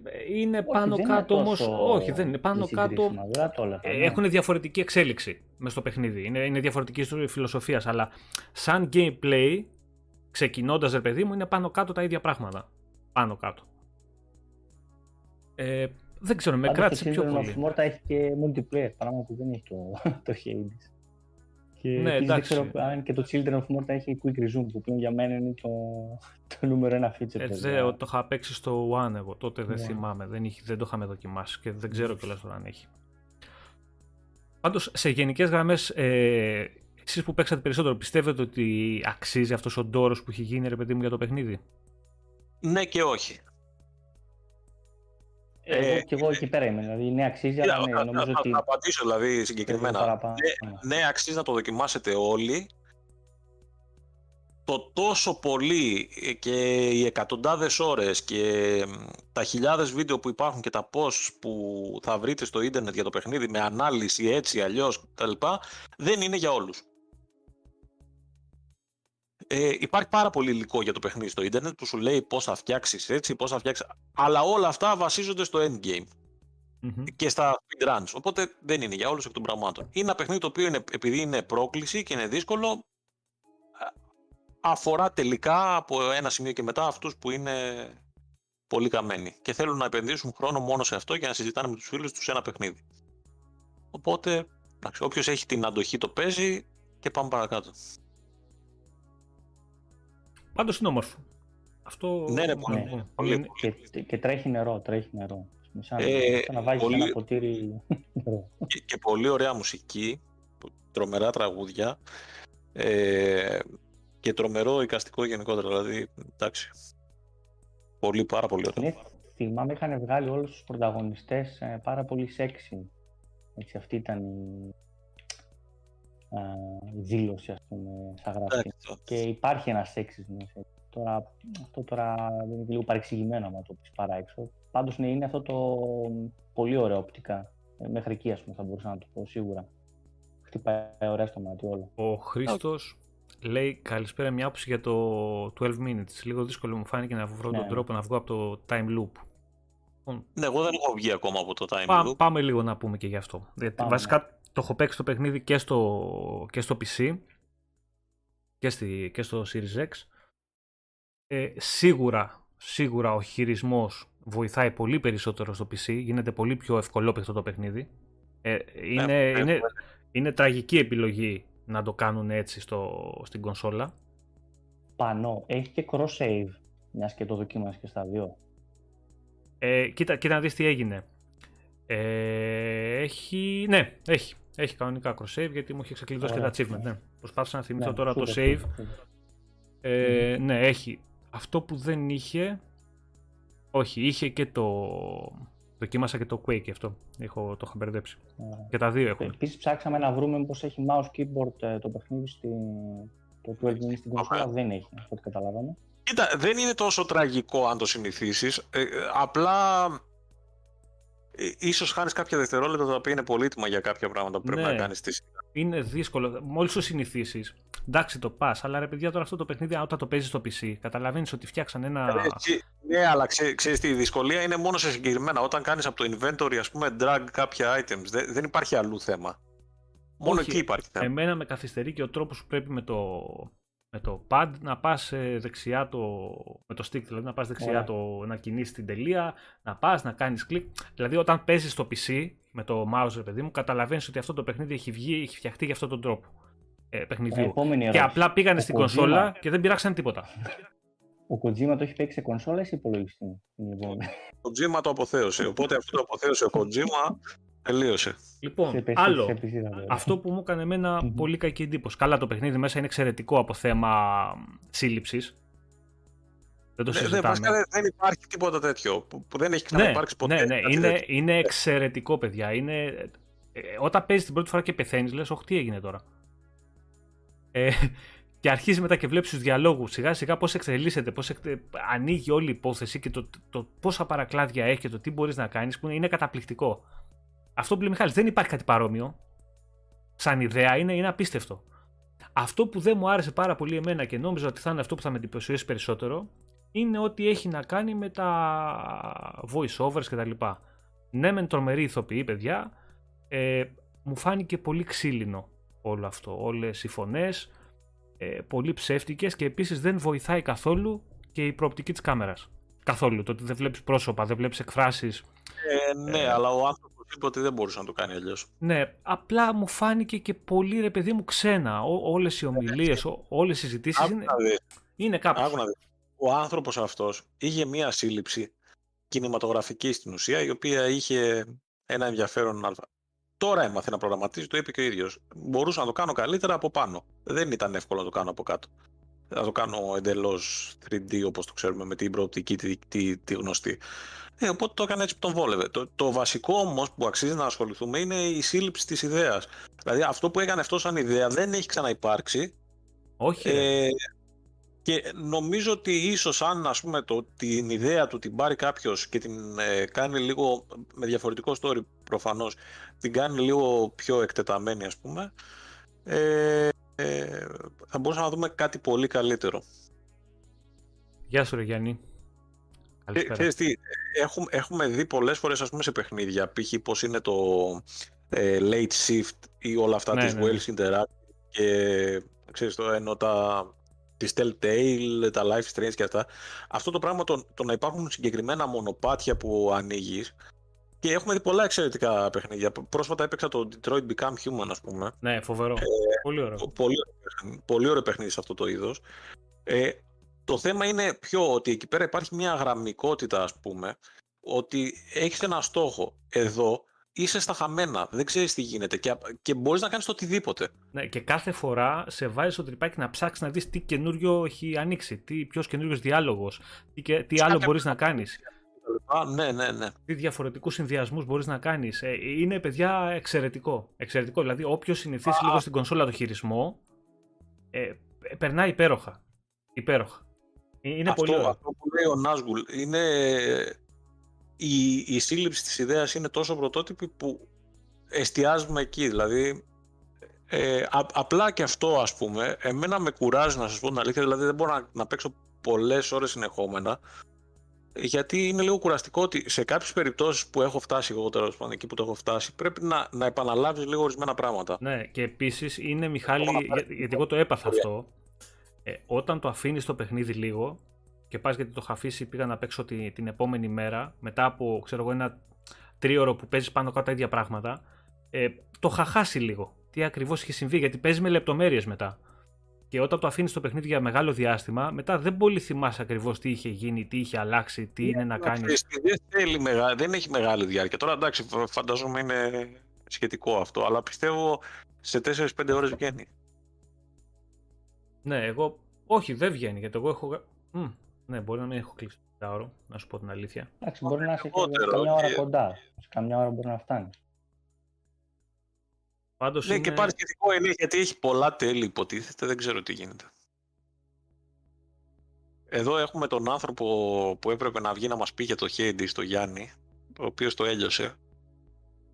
Αυτά που έκανε δεν υπάρχουν. Α, δεν μας έδωσε, έδωσε ένα σήμα να βγει εδώ να μας τα πει.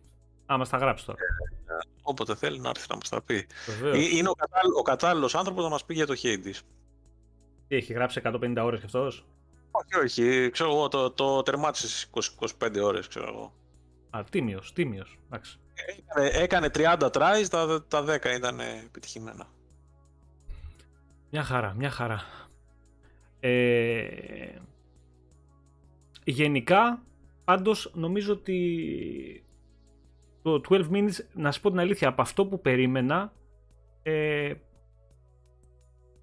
δεν δε με απογοήτευσε. Δεν περίμενα κάτι συγκλονιστικό γιατί ξέραμε και την προοπτική της κάμερας, ξέραμε και ότι θα, θα διαδραματίζεται σε ένα δωμάτιο, ξέρω εγώ, σε ένα σπίτι, σε ένα διαμέρισμα. Πάνω κάτω ξέραμε, τα περισσότερα τα γνωρίζαμε. Ε, δεν περιμέναμε κάτι καταπληκτικό. Ε, αυτό που έχουν κάνει όμως και τον τρόπο της αλληλεπίδρασης και το πώς ανοίγει το όλο σενάριο, εγώ δεν το περίμενα να, γίνει, να είναι τόσο καλό. Ε, αυτό με εξέπληξε. Πολύ ωραίο. Κάνω να, να πω ένα σχόλιο όμως εδώ πέρα. Ε, έχω την αίσθηση ότι, και θα μου πει και ο Κώστας τώρα, νομίζω το συζητήσαμε αυτό κάποια στιγμή, ε, έχω την αίσθηση ότι υπήρχε λάθος αντίληψη από τον κόσμο ως προς το τι παιχνίδι είναι το 12 minutes.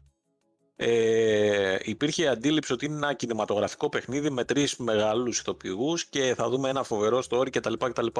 Το παιχνίδι είναι ένα ε, puzzle στην ουσία.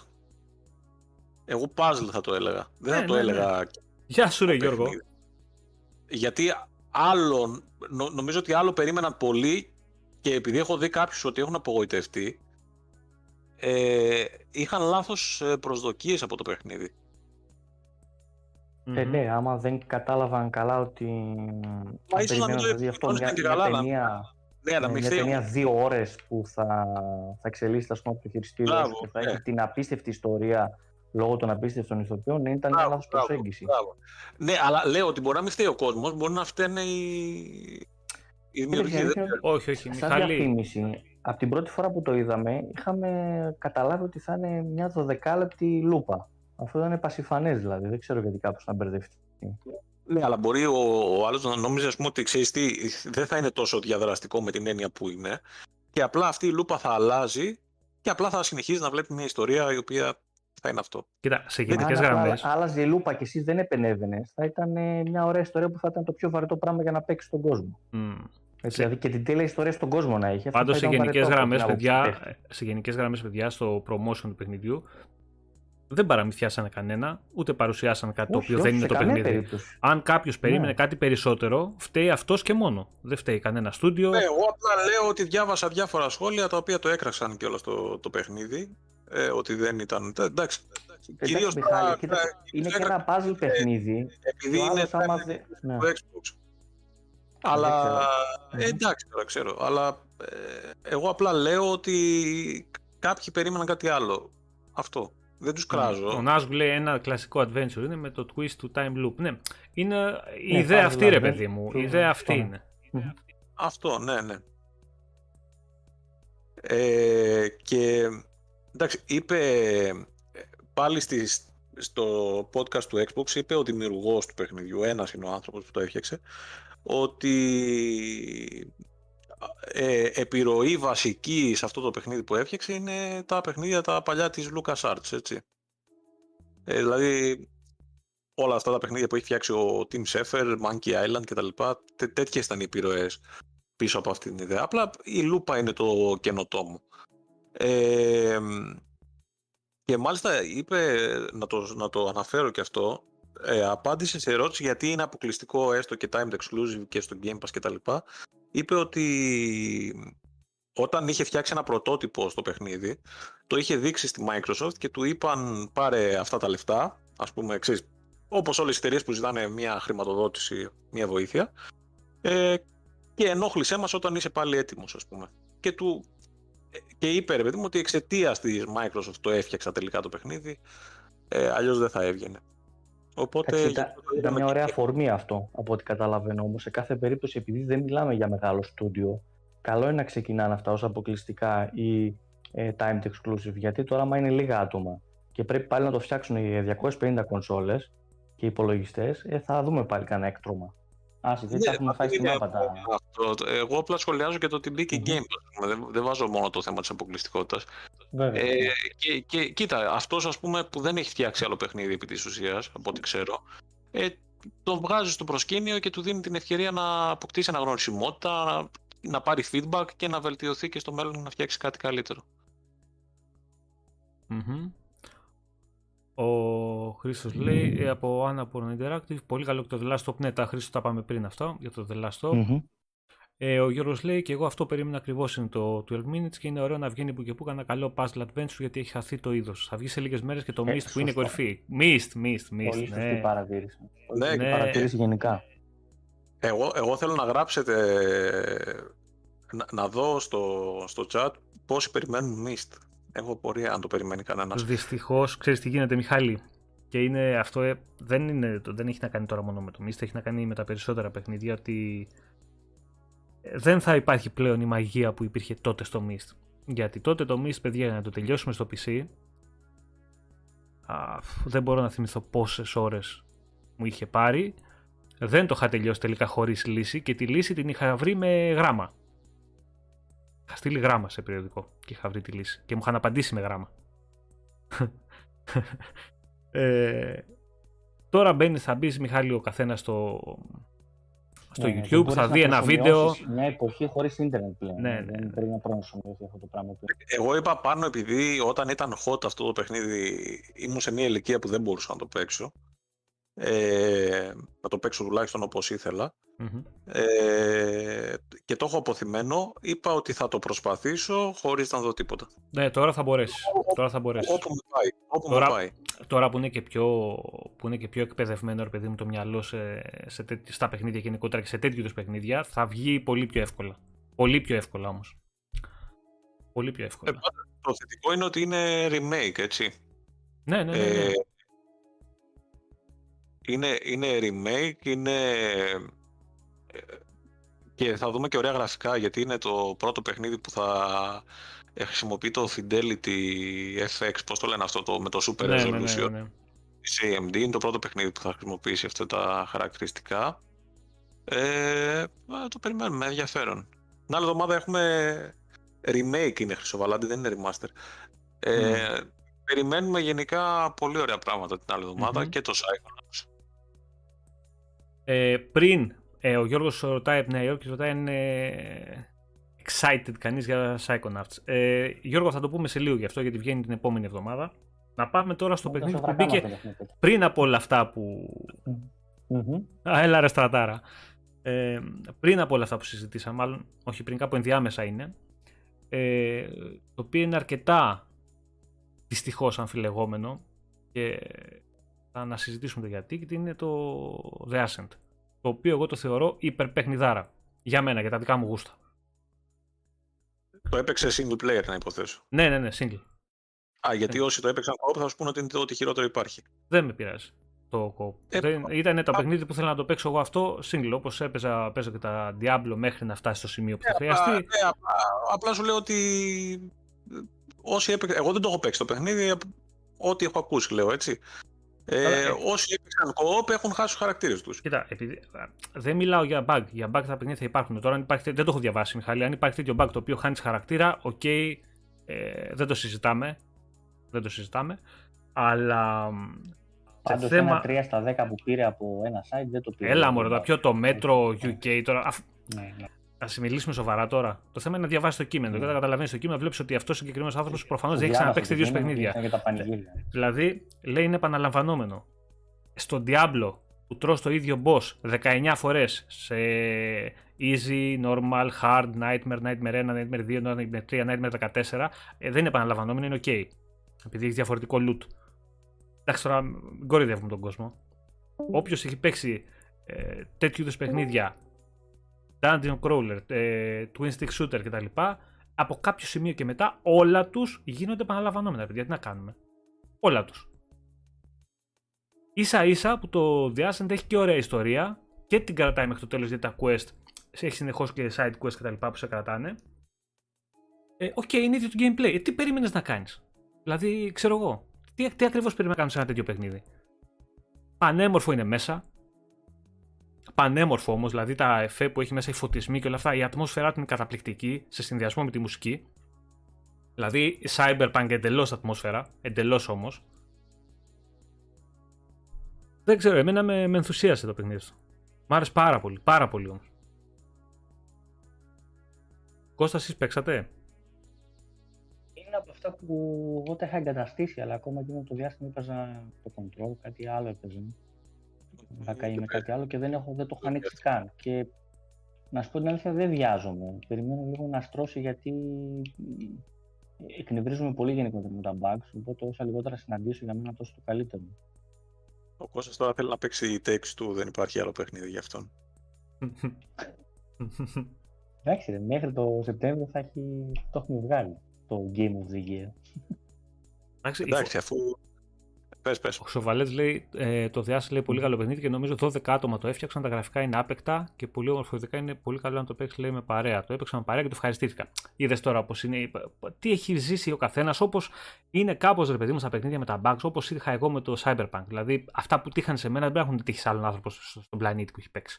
Ναι, ναι. Ε, άμα σου τύχει κάτι κακό, Άμα δεν σου θα τύχει, σε τραβάς τα μαλλιά. ξενερώνει ρε παιδί Ναι. μου, σε ξενερώνει. Δηλαδή χάνεις. ναι. Όσο καλό να είναι το παιχνίδι, σε κάνει να, να μην βλέπεις από ένα σημείο και μετά τίποτα θετικό σε αυτό. Δηλαδή λες, άισε το διάλογο, βαρέθηκα.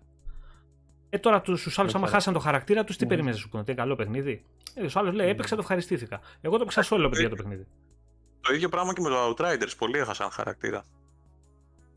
Είναι, είναι ρε, εσύ αυτά τα φοβάσαι λίγο. Τώρα εγώ διάβασα ας πούμε σε άρθρο ότι λέει το νεότερο update λέει φέρνει προβλήματα λέει, στο frame rate στο διάστημα. Ξέρω εγώ. Μπορεί και να μην ισχύει, αλλά να σου πω κάτι, εγώ μέχρι να ολομαθω- ομαλοποιηθεί η κατάσταση, τα φοβάμαι λίγο αυτά τα πράγματα. Παίζω αυτά που παίζω τα υπόλοιπα και θα βάλω, ξέρω εγώ, και τα. Αυτό που λέει ο Αντώνης. τα λοιπά. Παιχνιδάρα λέει, μ' άρεσε πολύ, λέει το τελείωσε σε τρεις μέρες. Πιο cyberpunk απ' όλα. Έτσι, Αντώνη, η ατμόσφαιρα που έχει δεν υπάρχει. Ναι. Δηλαδή, η, η ατμόσφαιρα του παιδιά είναι εντελώς Blade Runner. Δηλαδή είναι. Είναι το τρομερό. Τρομο- Και έχουν Στο ίδιο κάνει. στυλ και το Ruiner είχε πολύ καλή cyberpunk ατμόσφαιρα. Το, με τα κόκκινα, το, το κόκκινο Ναι, εικαστικό. Ε, θυμάμαι. Κώστα, δύσκολα. Δύσκολα τερματίζεται solo. Και εγώ είμαι, πρέπει να είμαι κάπου κοντά προς το, προς το τέλος, αν δεν κάνω λάθος, αλλά δεν το βλέπω μόνος μου να το βγάζω. Ε, όταν το, αν το τελειώσω, όταν το τελειώσω θα, θα σας πω. Αλλά εντάξει, προφανώς είναι και ανάλογα το skill, παιδιά. Προφανώς ε, θα τερματίζεται και solo. Δεν έχουμε φτιάξει ένα παιχνίδι που solo δεν θα τελειώνει. Ωραίο. Ωραίο όμως, ωραίο. Εδώ στο NBA του k λέει χάθηκε ο χαρακτήρας και είχαν πληρώσει οι άλλοι λέει, για να το φτιάξουν. Άλλο αυτό. Ε, ναι, δα- δίκιο έχεις τόσο αυτό, γιατί εκεί έχεις πληρώσει, ας πούμε, ε, λεφτά για να ανεβάσεις Ναι. τα χαρακτήρα. του. Καλά, και οι ώρες όμως είναι πιο σημαντικές και από τα λεφτά. ρε. Καμιά φορά. Ισχύει. Ναι, δηλαδή. Τέλος πάντων, γενικότερα είναι αυτά τα να μην σου τύχει που λέμε. Άμα σου τύχει και αν σου κάτσει. Τζόκερ. Ε, μετά δεν βγάλε άκρη με το support. Α, η Καλλιόπη τερματίζεται solo, λέει, απλά είναι λίγο δύσκολο το endgame. Ok. Εντάξει, δεν, δεν μπορεί να είχαν φτιάξει ένα παιχνίδι παιδιά, που δεν τελειώνει έτσι. Εντάξει. Άμα το έχεις και λίγο, θα το τελειώσεις. Ε, γενικά, οι προσθήκες και τα παιχνίδια, με λίγα λόγια, που μπήκαν σαν exclusive για το Xbox και στο Game Pass, αλλά και παιχνίδια που βγήκαν αποκλειστικά, τουλάχιστον κατά την κυκλοφορία τους στο Xbox, νομίζω ότι είναι αρκετά πετυχημένες. Όλες οι προσθήκες. Δηλαδή και Flight Simulator και το 12 Minutes και το The Ascent είναι αρκετά καλά παιχνίδια. Εγώ το, το The Ascent ειδικά το θεωρώ πολύ καλό παιχνίδι. Όχι αρκετά καλό, το θεωρώ πολύ καλό παιχνίδι. Δεν, δεν ξέρω, εγώ το, το The Ascent είναι το μόνο που δεν έχω αγγίξει από όλα αυτά, το έχω κατεβάσει αλλά δεν ασχολήθηκα. Αλλά σε όλα τα υπόλοιπα συμφωνώ και που αυξάνω. Γενικά, ε, νομίζω ότι ήταν τα κατάλληλα παιχνίδια για να βγουν και το καλοκαίρι, δηλαδή το πρόγραμμα ήταν καλό. Επίσης, ε, είμαι κοιτάζοντας και λίγο το μέλλον, γιατί θα έχει μέλλον η ιστορία με το Game Pass στους επόμενους μήνες. Είναι φορτωμένο το πρόγραμμα θα έλεγα. Ε, εγώ είμαι πάρα πολύ ενθουσιασμένος με το Back for Blood. Α, ναι, να πούμε και γι' αυτό. Το οποίο παίξαμε με τον Κώστα, παίξαμε με την Γκέλη που είναι στο chat. Ε, Πολύ ωραίο. ομάδα όλη. Ναι, ναι, ναι. Πολύ, πολύ ωραίο παιχνίδι. Κώστα, αν θες να πεις κάποιο σχόλιο γι' αυτό. Ναι, παιδιά, εγώ δεν το έχω Ναι, δοκιμάσει το- καν. Εντάξει, εννοείται ότι το, το παιχνίδι που έρχεται επιτέλους να αντικαταστήσει το έχουμε λιώσει όλοι. Το 360. Ε, Το θέμα- Αυτό δεν το είδα καν. Καν δεν το έχω Το- παίξει. Το θέμα, το θέμα είναι ότι ε, εμένα είναι το πρώτο παιχνίδι, κυρίως λόγω τεχνικών θα έλεγα. Ε, τα τεχνικά του χαρακτηριστικά είναι τόσο καλά που θα έλεγα ότι είναι το καλύτερο παιχνίδι, τουλάχιστον έτσι μου φαίνεται εμένα, αυτό που με τραβάει περισσότερο από αυτό το είδος. Τώρα για κάποιον μπορεί να είναι βαρετό το είδος. Ε, Οκ. Γιατί είδα και ανάμεικτα σχόλια για την beta, αλλά εγώ ενθουσιάστηκα. Κώστα, Ε, εσύ λοιπόν, να τι πω δύο-τρία πράγματα. Ναι. Καταρχήν και αυτό μου αρέσει που λέμε για ένα εκατομμύριο παιχνίδια, γιατί πράγματι γίνεται χαμός. Beta, κανονικά παιχνίδια, κυκλοφορίες πιο πριν, πιο μετά. Λοιπόν, το Back 4 Blood πήγε πολύ καλά η beta. Ε, και, στο, και στην πρώτο στάδιο και στο Open μετά. Ε, το παιχνίδι ουσιαστικά θυμίζει υπερβολικά σαν να μιλάμε για Left 4 Dead 3 είναι. Τόσο πολύ το θυμίζει στα μενού, στα, στο art styles, τα πάντα το concept είναι ακριβώς το ίδιο πράγμα. Ε, ωστόσο, κάνει κάποια πράγματα να διαφοροποιηθεί και το main hub είναι διαφορετικό και έχει κάτι καρτέλες οι οποίες θα αποκτήσουν συνέχεια παιχνίδι. Ε, έχει και νέους enemies ε, κτλ. Και θυμάμαι και ένα ωραίο σημείο που αναγκαστικά χωρίζεται η ομάδα. Ε, κάτι που στο Left 4 Dead πάντα πρέπει να έμπαινε συμπαγής. Δηλαδή να πάνε δύο κάπου σε ένα μέρος, σε ένα πλοίο και άλλοι δύο κάπου αλλού και να συνεργαστούν πλέον από απακρισμένα όλοι. Πολύ ωραία κόπα αυτά τα στοιχεία και εγώ το βλέπω σαν θα είναι σε ένα από τα top παιχνίδια που θα βγουν, δηλαδή που θα παίζονται κατά εξακολούθηση. Είναι, είναι πολύ σημαντικό παιδιά και για το Game Pass αυτό. Μια πολύ επιτυχημένη ναι, beta ναι. σε ένα τέτοιο είδους παιχνίδι είναι πολύ πολύ καλό promotion για το Game Pass. Δηλαδή όσο... Ε, Είναι πολύ καλά και στο PC που μάθαμε, γιατί διαβάσαμε πολύ πράγμα και στο PC και στην κονσόλα πήγε πολύ καλά και πολύ ωραία φωτιά το παιχνίδι. Ναι, Ναι, ναι, πολύ ναι, ωραία φωτιά. πολύ εντυπωσιακό. Ε, δεν ξέρω, Ούτε ε, frame drops ούτε τίποτα. Μπράβο, μπράβο, πολύ καλή δουλειά. είναι τουλάχιστον εγώ έτσι όπως το περίμενα γιατί από τα βίντεο που έδειχναν ε, δεν έδειχνε τρομερά εντυπωσιακό. Εγώ δεν ξέρω, είναι- είναι 10 φορές καλύτερο από ό,τι περίμενα. Ξέρω εγώ, δεν, έμεινα άφωνος λίγο από το πώς είναι το παιχνίδι. Σίγουρα θα, θα πρέπει να δούμε και πώς θα είναι στη συνέχεια, γιατί εμείς παίξαμε ένα chapter. Αλλά, Μεγαλούτσικο βέβαια. Εντάξει. α- αλλά εντάξει, δεν ξέρω, εγώ είχα προσδοκίες πολύ χαμηλές. Έλεγα ότι δεν θα είναι κάτι Ω, Βαγγέλης Λερός. Καλησπέρα παιδιά, welcome back. Ελπίζω να μην υπόθηκε κανένα καλό χειμώνα και τα σπάσω όλα. Ε, τον καλό χειμώνα το έχουμε πει εδώ και μια εβδομάδα περίπου. Βαγγέλη, άργησες. Άργησες. Είναι και αυτό της συνομοταξίας του ναι, χειμώνα. ναι, ναι, ναι, ναι. Ε, κυκλοφορούμε κοίταξε, έξω με φούτερ κακομύρι. Καλό χειμώνα, τι θα πούμε να πούμε. Εντάξει, τώρα έρχεται Gamescom την άλλη εβδομάδα, χειμώνιασε. Έτσι, έτσι. Πάντως γενικά, παιδιά, εγώ το Back from Blood Τώρα- δεν το, δεν το πολύ πίστευα, να σου πω την αλήθεια. Ήθελα να είναι. Το Μάλλον λέω κι εγώ, ήθελα, ότι- ήθελα παίζοντας να περάσω τόσο καλά ε, όσο στο, στο 360. Το οποίο εντάξει, το, το παιχνίδι το, το είχα λιώσει. Ε, περίμενα ένα άξιο διάδοχο από τότε. Μέχρι τώρα δεν είχε βγει για μένα. Και δεν περίμενα ότι θα είναι ούτε αυτό. Και μου κάνει πολύ εντύπωση τώρα με τα τόσο καλά σχόλια που ακούω, γιατί δεν είχα διαβάσει τίποτα. Ούτε για την beta, ούτε είχα δει, ούτε είχα παίξει. Είπα, είναι πρώτη φορά που ακούω έτσι σχόλια για το συγκεκριμένο και ε, χαίρομαι πάρα πολύ. Γιατί είναι, Καλά, είναι... θα στα- αν, υπή- αν υπήρχαν ψεγάδια θα στα έλεγε ο Κώστας, να είσαι σίγουρος. Αλλά Περάσαμε εξονυχιστικό ένα.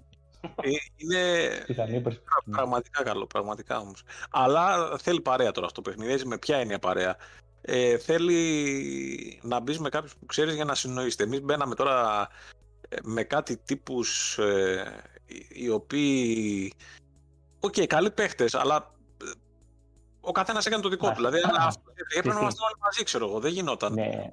Θέλει καλό chat, ε, να υπάρχει ας πούμε συνεννόηση, γιατί και ας καλό skill να μην έχει ο άλλος. Εγώ το θυμάμαι από το Left 4 Dead, δηλαδή παίζαμε με διαφορετικά skills ο καθένας. Είχε ένα που ήταν πολύ καλός ας πούμε στα shooting, ένα που ήταν μέτρος και ένα που ήταν κακός. Αλλά το παιχνίδι πήγαινε κομμωδία τελείως, δηλαδή το διασκεδάζαμε πάρα πολύ. Όταν, όταν παίξαμε Άρα- με τον Κώστα, ε, ήταν ένα παλικάρι που έπαιζε από PlayStation, ε, Αμερικάνος, κά- κάτι τέτοιο. Εντάξει, συνεννοηθήκαμε γιατί το παιδί ήξερε να παίξει. Αλλά εντάξει, αν μπείτε εντελώς random, θέλεις συνεννόηση. Δηλαδή δεν Εντάξει. γίνεται ο ένας να, να κάνει τα δικά του Ε, και ο άλλος να κάνει. Επίσης, παιδιά, ήταν ε, την εποχή που βγήκε το Left 4 Dead Costa, ήταν πολύ πιο εύκολο να σε εντυπωσιάσει ένα παρόμοιο παιχνίδι τότε, παρά να το κάνει τώρα. Δηλαδή, πλέον έχει Ναι, ανέβει ο εντάξει, πύχης τώρα για όλα τα πάει σε άλλο παιχνίδια. επίπεδο. Ναι, ο Ναι. πύχης πλέον έχει ανέβει πάρα πολύ για όλα τα παιχνίδια και για όλους τους developers και ο κόσμος πλέον δύσκολα, δύσκολα ικανοποιείται. Πρέπει να είναι κάτι πάρα πολύ καλό και ε, άψογο ρε παιδί μου για να, για να πάρει τόσο καλές κριτικές. Νομίζω ότι θα πάρει βραβείο πάντως ε, για την καλύτερη φωτιά που έχουμε δει σε παιχνίδι. Ε, θα είναι, θα- θα- Τώρα για βραβείο δεν ξέρω. Θα είναι ο αντίστοιχος Εντάξει, ουρανός του Rage. Όχι, όχι. Είναι ε, πώς ήταν πριν μια δεκαετία η φωτιά στο Far Cry 2 που ήταν κάτι εξαιρετικά καινοτόμο οπτικά Λοιπόν, τότε. έχουμε, Μιχάλη, άκου να δεις, έχουμε καλύτερο ουρανό σε παιχνίδι για μένα είναι το Rage. Καλύτερη θάλασσα το, το Sea of Thieves. Το ένα, το ένα το Rage. Το Sea of Thieves. Ναι, Καλύτερο νερό. Τώρα πάμε καλύτερη φωτιά ποιο. Το Back 4 Blood. έτσι, έτσι λέω. Κοίτα, το καλύτερο ουρανό θα το ξεπεράσει, το, θα, θα το κερδίσει το Forza Horizon 5 σε 9 Νοεμβρίου. Μπο- μπορεί να το έχει ξεπεράσει και το Flight Simulator, δεν ξέρω. Για το Forza που έρχεται, τι να πούμε για, το, για τα νέα του Halo. Δηλαδή να πάμε στα θετικά ή να πάμε στα αρνητικά; Να πάμε στην Gamescom, λέω εγώ. ναι, ή στην QuakeCon. Στην QuakeCon τι είδαμε τώρα, ανακοινώθηκε το, το, το Quake. Ναι, ναι. Το... ναι ό, όταν λες Quake θα βαράς και μια προσοχή ταυτόχρονα όμως, έτσι, να, mm. να το ακούω και το πόδι. Λοιπόν, παιδιά, θυμηθείτε, γιατί το είχα στο πρόγραμμα, αλλά μην το ξεχάσουμε, γιατί έχουμε πολλά που πάμε από το ένα θέμα στο άλλο. Μην το ξεχάσουμε να μιλήσουμε και για Halo Infinite λίγο για, τη, για το gameplay, για τη, το πρώτο flight που βγάλανε, το οποίο έπαιξε αρκετά. Ε, και για τα τελευταία νέα που κυκλοφόρησαν για το παιχνίδι τώρα σχετικά με το Forge και το Co-op Campaign. Ε, μην το ξεχάσουμε απλά γιατί είναι πολύ σημαντικό. Λοιπόν, συνεχίστε. Ε, να, να, ναι. να πιάσουμε την Gamescom, ναι, την τρίτη που έρχεται, 24 του μήνα, δηλαδή σε δύο μέρες, 8 η ώρα αν δεν κάνω λάθος το βράδυ έχουμε το show της Microsoft, ε, το οποίο θα παρουσιάσει για άλλη μια φορά ο Πάρις Λίλι ε, μαζί με την Katie Yecker, αν δεν κάνω λάθος, ε, το, στο οποίο περιμένουμε updates από παιχνίδια που έχουν ανακοινωθεί ήδη συν προσθήκες στο Game Pass. Ε, έχω πει ήδη την πρόβλεψη για το top παιχνίδι που θα μπει στο Game Pass, ξέρει ο Κώστας. Ε, θέλω να μου πείτε κι εσείς ποια παιχνίδια πιστεύετε ότι μπορούν να ανακοινωθούν. Ε, από κάτω κόσμο. Ναι. Και περιμένουμε, περιμένουμε λογικά νέα για ημερομηνία Halo, λογικά, κατά 99% αυτό θα είναι το ένα στοιχείο. Ε, περισσότερα για Forza, γενικά είπαν ότι θα επικεντρωθούν σε παιχνίδια τα οποία θα κάνουν launch το 2021. Ε, οπότε κάπως έτσι θα κυλήσει το show. Ε, και μετά στην Τετάρτη, 25 του μήνα, έχουμε το Opening Night Live του Jeff Keighley. Αν τώρα η Microsoft κάνει κάποια νέα ανακοίνωση, πέρα δηλαδή αυτού του πλάνου του 2021, θα είναι στο show του Keighley. Πώς κάνει ας πούμε στα Game Awards που πετάει κάτι, ναι. Ε, αυτό. εντάξει, ο, ο Κίλι όλο και θα έχει κάτι έτσι extreme να δείξει. Τώρα τι θα είναι αυτό είναι Θεός ξέρει. Ε, το... Και για Saints Row κάτι ακούγοντα. Okay. Ε, αλλά γενικότερα χαμηλά είναι, η μπάλα είναι χαμηλά. Είναι πληροφοριακή έκθεση κυρίως. Ε, θα την αντιμετωπίσουμε σαν ε, πληροφορίες που θα πάρουν. Κοίτα, η Gamescom πάντα όμως ήταν γεμάτη, δεν ήταν, δηλαδή μπορεί να μην είχε εξής τις εκπλήξεις που έχει η γιατί προηγείται. Αλλά έχει, πάντα βλέπαμε περισσότερο gameplay, ε, είχε περισσότερο ουσιαστικό ενδιαφέρον. Δηλαδή σε παιχνίδια που έχουν ανακοινωθεί τον Ιούνιο να τα δεις τον Αύγουστο έτσι πιο αναλυτικά. Ε, δεν ξέρω, θα δούμε. Δηλαδή και ο Κίλι ας πούμε στο show που ενδεχομένως να δείξει δύο-τρία πράγματα δεν νομίζω, δηλαδή θα, θα κοιμανθεί και αυτό στα επίπεδα του, του δικού του που έκανε το Summer Game Fest. Δεν νομίζω ότι θα δούμε κάτι τρελό. Το Elden. Δεν ακούγεις Κώστα. Θα έχουμε λίγο playable το Elden Ring. Ε, να δούμε. Μπορεί να δείξει κάποιο gameplay, μπορεί να δείξει κάτι τέτοιο. Θα δούμε. Ο... Ε, ο Σπάρτα το τρέλερ του Black Myth λέει εξαγώνια. Το είδατε αυτό; Πολύ ωραίο.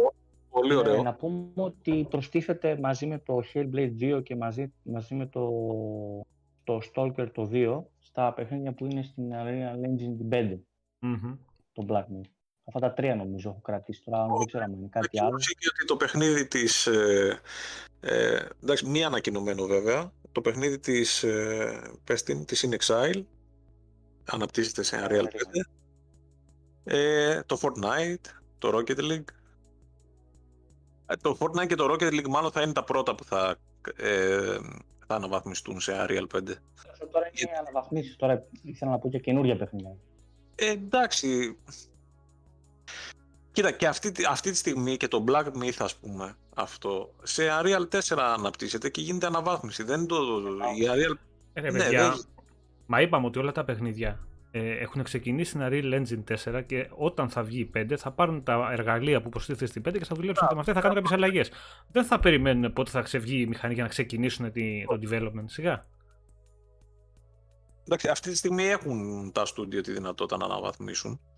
Δηλαδή, ας πούμε, η Coalition, ας πούμε, ήδη είναι σε Unreal 5. Και γι' αυτό έβγαλαν και ανακοίνωση, αν θυμάστε, που είπαν ότι θα πάρουμε λίγο το χρόνο μας να δουλέψουμε τη μηχανή, γιατί αυτοί κάνουν custom τη μηχανή γραφικών κάθε φορά, όπως ξέρετε. Ε, και βλέπουμε, εντάξει. Θα έχει ενδιαφέρον να δούμε τι αποτελέσματα θα βγάλουν οι δημιουργοί με νέα εργαλεία. Αλλά να επανέλθουμε στην Gamescom, ε, δεν περιμένουμε μεγάλες εκπλήξεις. Δεν ξέρω αν η Sony θα κάνει κάποιο... Ε, θα έχει ενδιαφέρον αυτό. Να δούμε αν η Sony κάνει κάποιο event μέσα σε αυτό το διάστημα. Ε, αλλιώς, παιδιά, τα, τα επόμενα μεγάλα νέα που θα έχουμε θα είναι στα Game Awards το Νοέμβρη. Μέχρι τότε δεν νομίζω να έχουμε κάτι. Πάντως, αυτό... Ε, το, αυτό το θέμα με, με τα event, τα digital και όλα τα, τα υπόλοιπα ρε παιδιά έχει, νομίζω ότι αρχίζει και κουράζει. Δηλαδή χίλια, όχι ε, τα μεγάλα, τη Gamescom, η 3 κτλ. Όλα τα γύρω γύρω. Δηλαδή τα είχαμε όλα μαζεμένα, ξέραμε ότι θα δεις την Gamescom και θα δεις ό,τι έχει το διάστημα αυτό να παρουσιάσει το, η κάθε εταιρεία, τις περισσότερες φορές τουλάχιστον, όπως και στην E3 κτλ αυτό το πότε θα βγάλει η Sony, πότε θα βγάλει η άλλη εταιρεία μόνη της, πότε θα βγάλει ο, ο καθένας, το έχουν απλώσει τόσο πολύ και είναι τόσο άψυχα αυτά τα event, δηλαδή αυτό το state of play ε, το βλέπεις και όσο ωραίες ανακοινώσεις να κάνω ρε παιδί μου, είναι τελείως άψυχο αυτό το πράγμα.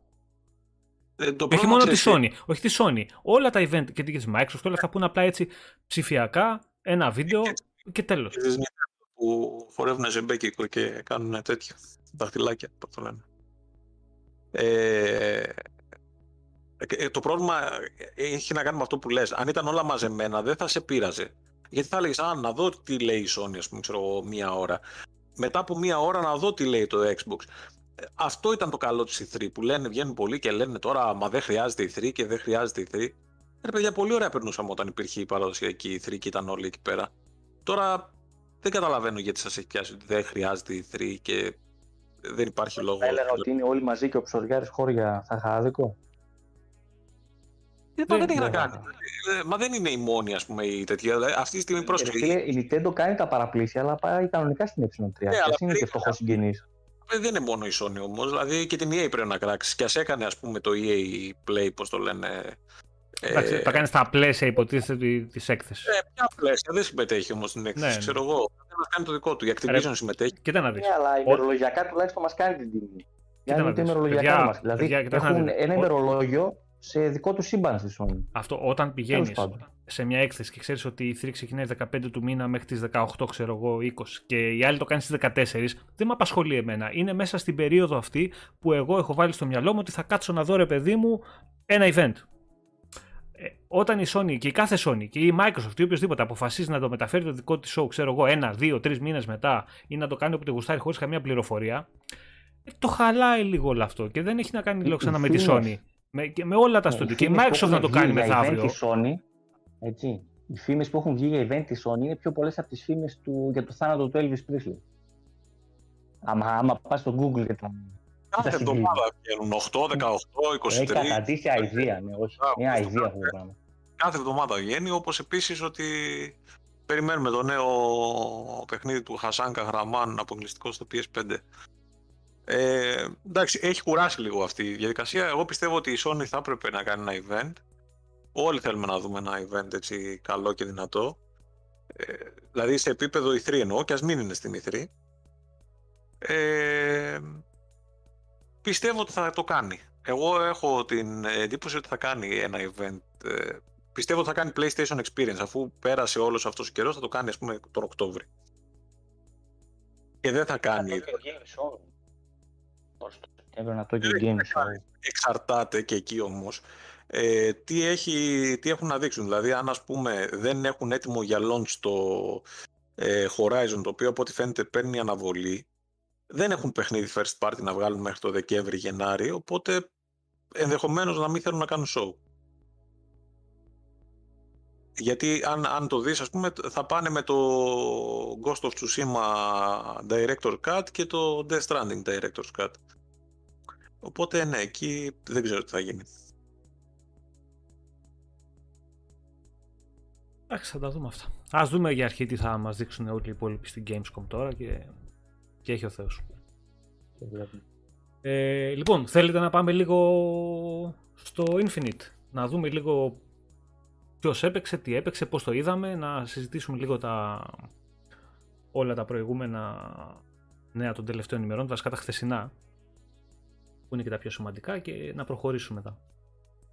Λοιπόν, Μιχάλη έπαιξες, Κώστα, προλάβατε, παίξατε multiplayer; Δεν έπαιξα, όχι.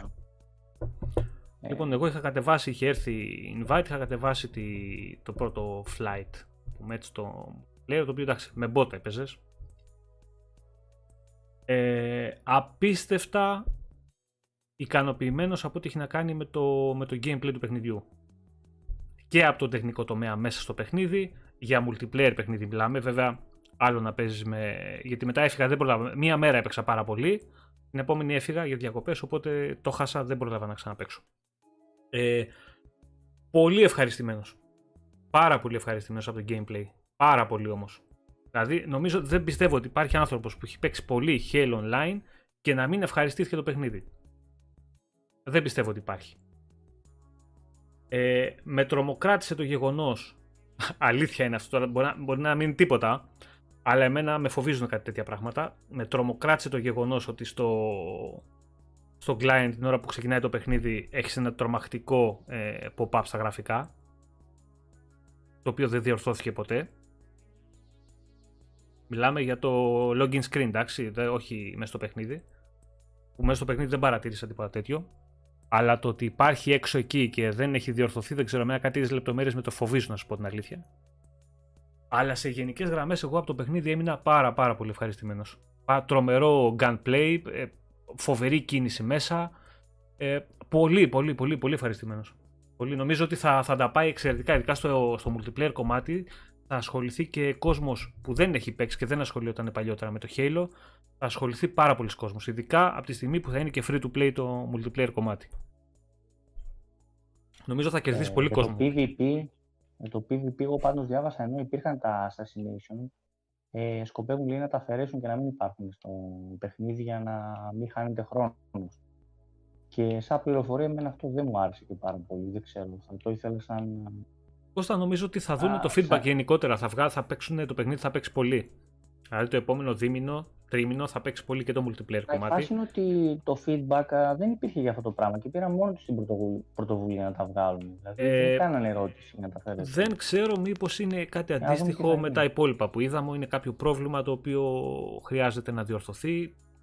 Ίσως κάπου να δημιουργεί πρόβλημα όλο αυτό. Ή... ότι χαλάει τη ροή του παιχνιδιού στην ταχύτητά. Το θέμα είναι ότι γενικά Ok, okay, ισχύει αυτό το πράγμα, αλλά casually να το πούμε λίγο σε εισαγωγικά, ότι όλοι θέλαμε να χάνουμε το χρόνο στα kills ε, για να πάρουμε την ικανοποίηση ενός ε, δυνατού assassination. Μμ. Δηλαδή ήταν κάτι δίνεις, κάτι παίρνεις. Αυτό που δεν μου άρεσε εμένα, εντάξει τα όπλα πολύ ωραία και πολύ ωραία αίσθηση, που είναι το πιο βασικό σε, τώρα, εντάξει, σε shooter παιχνίδι, ε, αυτό που δεν μου αρέσει είναι ότι από τη στιγμή που παίζεις σε online ε, multiplayer τα οποία ε, σου έχουν δώσει και έχουν χτίσει το παιχνίδι γύρω από τη φιλοσοφία, ξέρεις, ε, στο τυράκι ρε παιδί μου, ότι ξεκλειδώνεις πράγματα, παίρνεις XP, ανεβαίνεις level, παίρνεις πράγματα.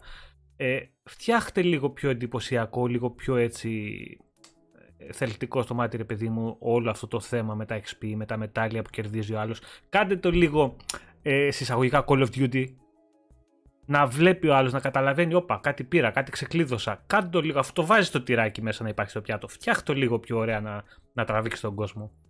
Έχει μείνει σε αυτό το πράγμα στο, στον τρόπο που παρουσιαζόταν το XP, τα kills κτλ. στο Halo από το Halo το 2, ξέρω εγώ. Δηλαδή, εντάξει. Αλλάχτε το αυτό το πράγμα. Κάντε κάτι καινούριο, να φανεί ότι, όπα, αλλαγή και σε αυτό ακόμα. Αυτό δεν μου άρεσε να σου πω την αλήθεια. Αλλά γενικά, σαν gameplay το παιχνίδι το ευχαριστήθηκα. Ε, δεν ξέρω πόσο μπορεί να εντάξει, γιατί λέμε ότι εγώ την πρώτη μέρα που έπαιξα παίζανε bot. Αρκετά έξυπνα, μπορώ να πω για bot. Εντάξει, δεν μου κάνει εντύπωση. Ε, Halo είναι. AI υπάρχει. Ε, αλλά έβλεπες ότι κάνεις ρε παιδί μου εύκολα, πολύ εύκολα αρκετά kills. Που στο, στο κανονικό το παιχνίδι δεν τα κάνεις εύκολα. Εντάξει, ειδικά την πρώτη μέρα.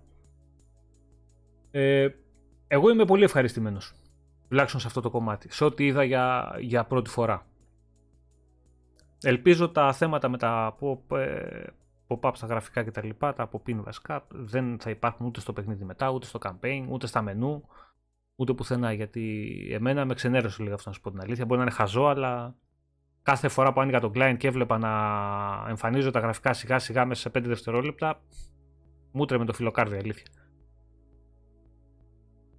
Ε, πάμε στα νέα τώρα που έχουν να κάνουν το παιχνίδι, τα οποία βγήκαν χθες.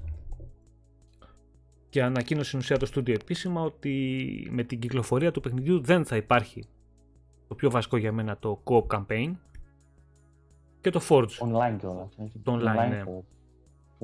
Ναι, ναι, ναι. Το οποίο Forge, εντάξει, και αυτό είναι πολύ σημαντικό, αλλά μπορείς να το περιμένεις αργότερα. Έχεις πράγματα να ασχοληθείς. το βγάλουμε από την απέξω. Ναι, είναι, ξέρω πάρα πολλά άτομα τα οποία περιμένανε ε, το παιχνίδι για να παίξουν online co-op στο Legendary απευθείας το campaign. Το θέμα είναι ότι ε, έδωσαν, ένα, ε, έδωσαν, έδωσαν μια πιθανή ημερομηνία που θα βγει ναι. ότι μετά από δύο μήνες, ναι, στη δεύτερη σεζόν του παιχνιδιού. Ε, στην ουσία, ναι, αυτό η κάθε σεζόν λένε ότι θα κρατάει για τρεις μήνες ε, και είπαν ότι το co-op campaign θα προσθεθεί επειδή τη δεύτερη σεζόν, δηλαδή πιθανότατα ε, μετά από τρεις μήνες από την κυκλοφορία του παιχνιδιού και το Forge θα προσθεθεί στην τρίτη σεζόν. Δηλαδή στην ουσία 6 μήνες μετά. Να σου πω κάτι. Ναι, να σου πω, το Forge είναι το αδιάφορο της υπόθεσης. Δεν είναι αδιάφορο, δηλαδή. απλά είναι κάτι το οποίο μπορείς να το περιμένεις. Δεν σε καίει, ρε παιδί μου, άμεσα. Ναι, αν έλεγαν ότι μόνο το Forge, ας πούμε, και δεν, δεν τους έλεγε κανένας τίποτα. Γεια σου, ρε Γιάννη, να είσαι καλά, ρε φίλε. Το θέμα είναι, έχουμε φτάσει σε αυτό το σημείο μετά από 8 χρόνια, όσο είναι, δεν ξέρω κι εγώ. Εμπιστεύεσαι αυτούς τους ανθρώπους που θα το έχουν έτοιμο μετά από 3 μήνες.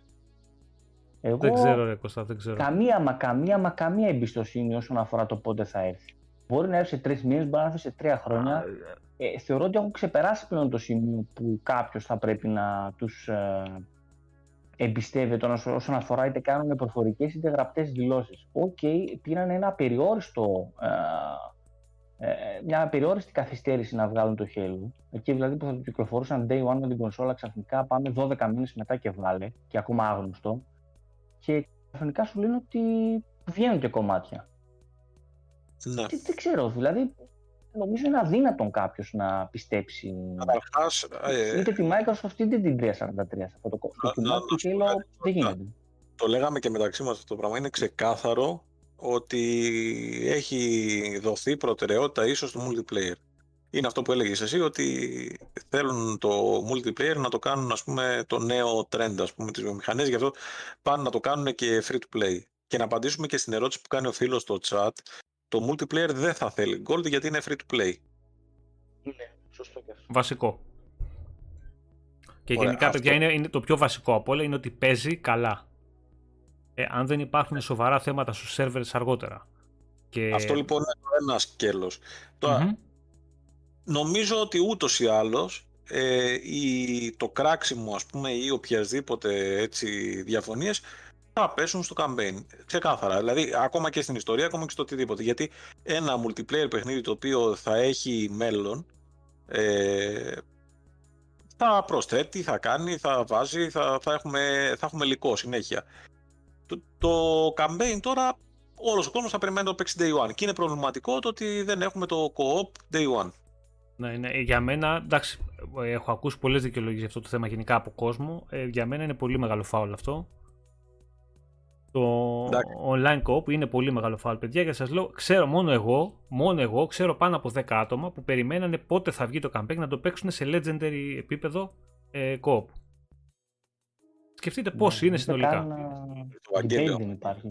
αποκλείεται να έχει κουράσει περισσότερο από τον Καχραμάν. Δεν γίνεται αυτό το πράγμα. Δεν υπάρχει κάτι που να έχει κουράσει περισσότερο στη μηχανή από το Χασάν, έτσι. Εντάξει. Εντάξει. Έχουμε, έχουμε κουραστεί να λύνουμε γρίφους ε, ARG που δεν υπάρχουν καν. Ε, είναι απίστευτο το πράγμα που γίνεται. Κατασκευάζουν μόνοι τους φαν στοιχεία για να μπερδέψουν τον κόσμο. Δηλαδή δεν υπάρχει αυτό το πράγμα που έχει γίνει με το, με το Hassan. Και μακάρι, μακάρι να, να κρύβεται από πίσω κάποιο παιχνίδι, αλλά τόση κατασκευή στοιχείων και ψεύτικων ε, ε, αποδείκτεων ότι είναι ο Kojima, ότι είναι το νέο PT, ότι δεν ξέρω και εγώ τι, δεν, δεν έχει ξαναυπάρξει. Δηλαδή, Ε, από μόνη της ναι. κοινότητα δεν έχει κάτι άλλο να ασχοληθεί, ξέρω εγώ, παιχνίδια να παίξει και ασχολείται με κάτι το οποίο δεν υπάρχει. Είναι, είναι τρελό αυτό. Ασχολείται μάλλον με κάτι που θα ήθελε να υπάρχει, Μιχάλη. Όχι με κάτι που δεν Μα- υπάρχει. μα- Να σου πω κάτι. Ακόμα και τώρα υπάρχει μια, μια πιθανότητα αυτό το πράγμα να είναι κάτι άλλο. Γιατί αποκλείεται να είναι. Δε- α- Αν όντως είναι ένα παιχνίδι, ένα indie του Χασάν Καχραμάν, τότε εντάξει, κάτι έχει πάει πολύ στραβά στη Sony. Μόνο που έβγαλε. Θα πάει έτσι κι αλλιώς. που επέτρεψαν, indie να, δεν είναι.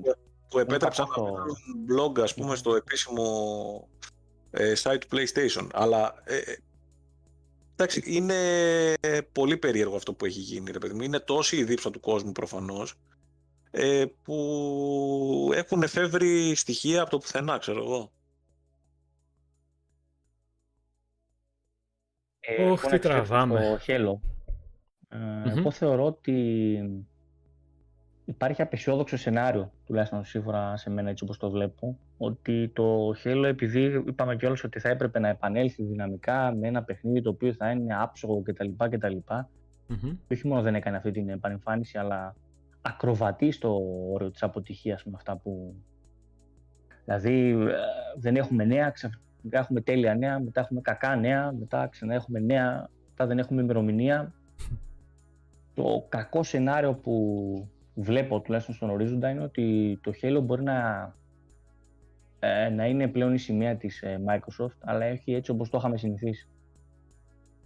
Ε, και για να εξηγήσω τι εννοώ, δηλαδή να είναι ένα παιχνίδι το οποίο θα το παίζουν πάρα πολύ, θα τα πάει καλά στο multiplayer, θα γίνει χαμός εκεί πέρα, θα κρατάει πάρα πολλά χρόνια, αλλά θα φύγει από το, από το κομβικό σημείο του, είναι ένα ε, δυνατό παιχνίδι με lore, με γραφικά, ε, με την δυνατή σημαία των ε, κινηματογραφικών ή action παιχνιδιών της Microsoft.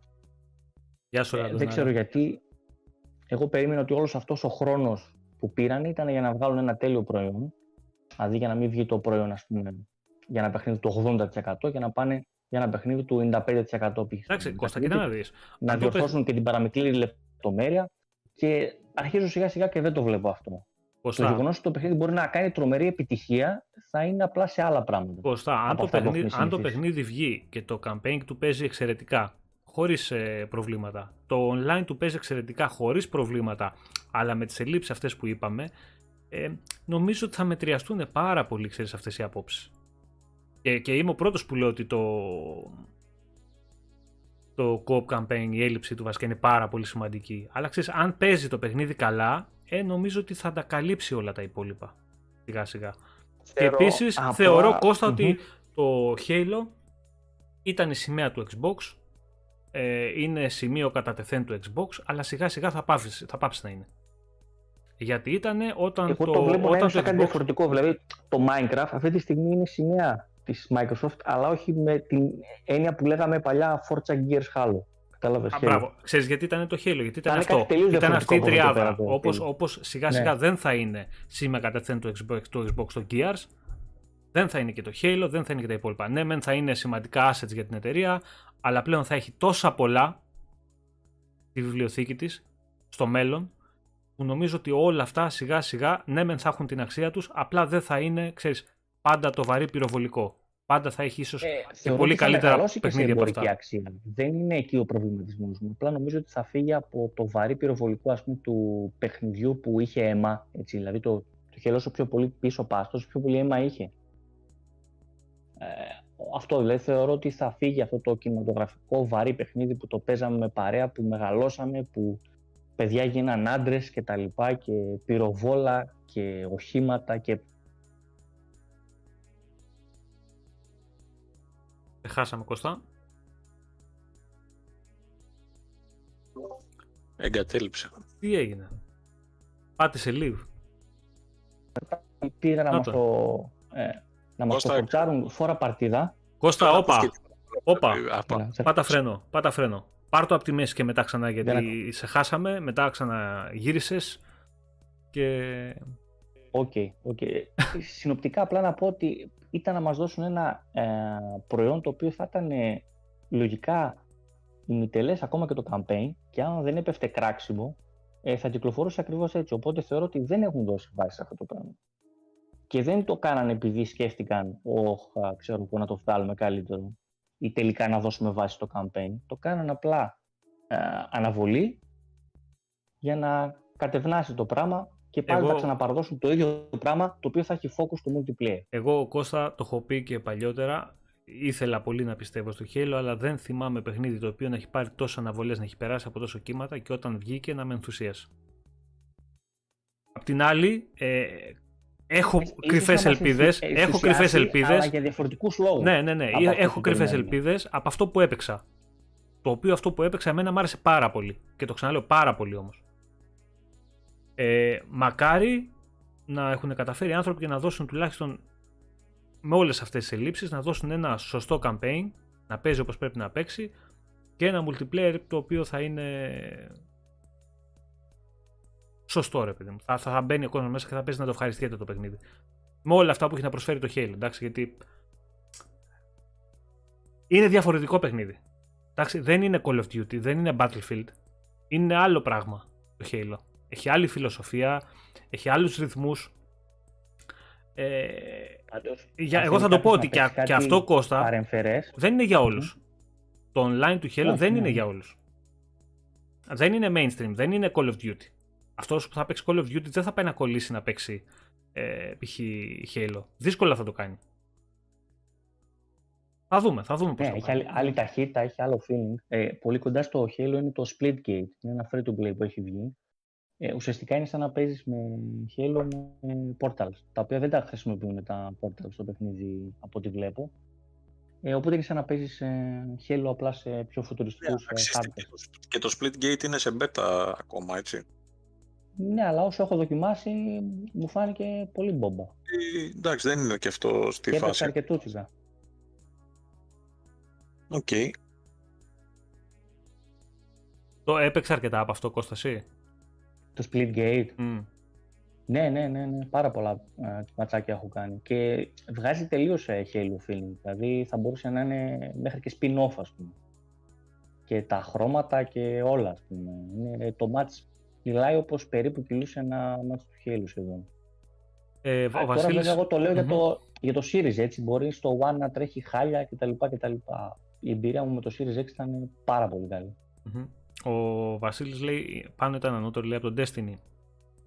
Δεν μπορούμε να τα απαντήσουμε αυτό. Θα σου πω ότι το shooting δεν έχω βρει κάτι άλλο που μπορώ να το βάλω δίπλα από το Destiny. Δεν ξέρω. Το, γενικά το control του χαρακτήρα σε συνδυασμό με το shooting ε, της ε, Bungie δεν ξέρω. Δεν, όχι, δεν νομίζω ότι ήταν ε, καλύτερος σε αυτό το κομμάτι, εντάξει, γιατί είναι τελείως διαφορετικά πράγματα. Δεν μπορώ να, να συγκρίνουμε τώρα ένα online, ε, μια online beta με bot με το Destiny. Είναι τελείως διαφορετικό. Αλλά όχι, δεν μου έδωσε την αίσθηση. Πολύ καλό το shooting του, πολύ ευχάριστο το παιχνίδι. Δεν μου έδωσε την αίσθηση ότι είναι τόσο τελειοποιημένο όσο είναι το Destiny, ειδικά δικότερα το 2 και το 1. Και λίγο ακόμα πιο κακός από αυτό που έπαιξες Κατάλαβες ότι μιλάμε για το πιο ακριβοπληρωμένο παιχνίδι που πάει να κυκλοφορήσει ποτέ; Όχι, ρε, όχι, ρε, σε καμία περίπτωση. Καμία περίπτωση. Ούτε κατά διάνοια. Όχι, δεν το ξέρουμε αυτό, Αυτό τώρα είναι φήμη και τέτοιο. Ναι, ναι, ναι. Δεν, ξέρω αν ισχύει αυτό το πράγμα τώρα που έχει υποθεί. Και να μην είναι από τα πιο ακριβοπληρωμένα. Μπορεί, μπορεί, Κώστα, επειδή.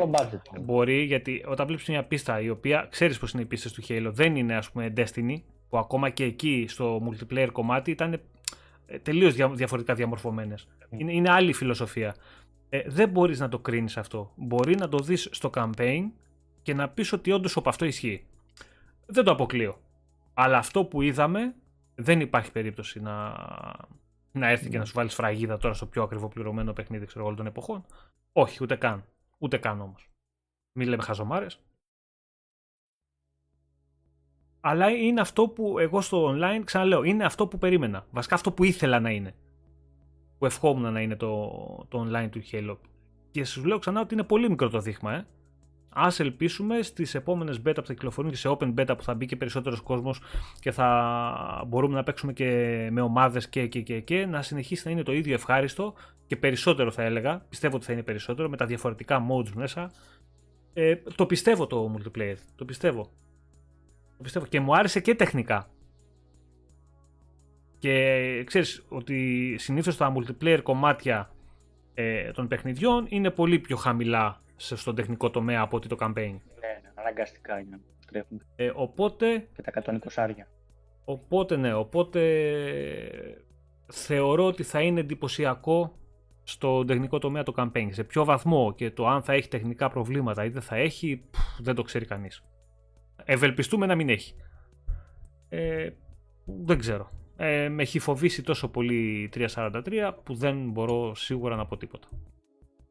Δηλαδή, μας έχει κάνει πολύ ρε παιδί μου δυσπιστούς και το τρέιλερ που είχαμε πολύ. στην ε3, έτσι, που είδαμε ένα καταπληκτικό τρέιλερ για το multiplayer, που ερχόμαστε στα λόγια σου, και ένα παντελώς αδιάφορο campaign trailer που έρχομαι ναι. στα λόγια μου. Ναι, ναι, ναι. ναι. Αυτό, αυτή τη φοβία έχουμε. Ε, βέβαια το ένα έχει έρθει μετά από το άλλο.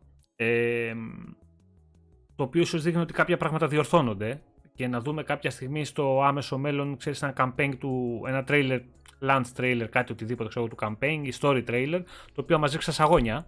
Δεν το ξέρουμε, θα ήθελα να γίνει. Και να πούμε ότι ξέρεις κάτι, από την μέρα που ανακοινώθηκε η, η αναβολή της κυκλοφορίας του και η καθυστέρηση του παιχνιδιού μέχρι σήμερα έχουν γίνει κινήσεις, δηλαδή έχουν φτιάξει πράγματα. Δηλαδή δείξαν ένα multiplayer ε, trailer το οποίο όντως ε, έδειχνε αυτό που είδα εγώ και στο παιχνίδι όταν έπαιξα.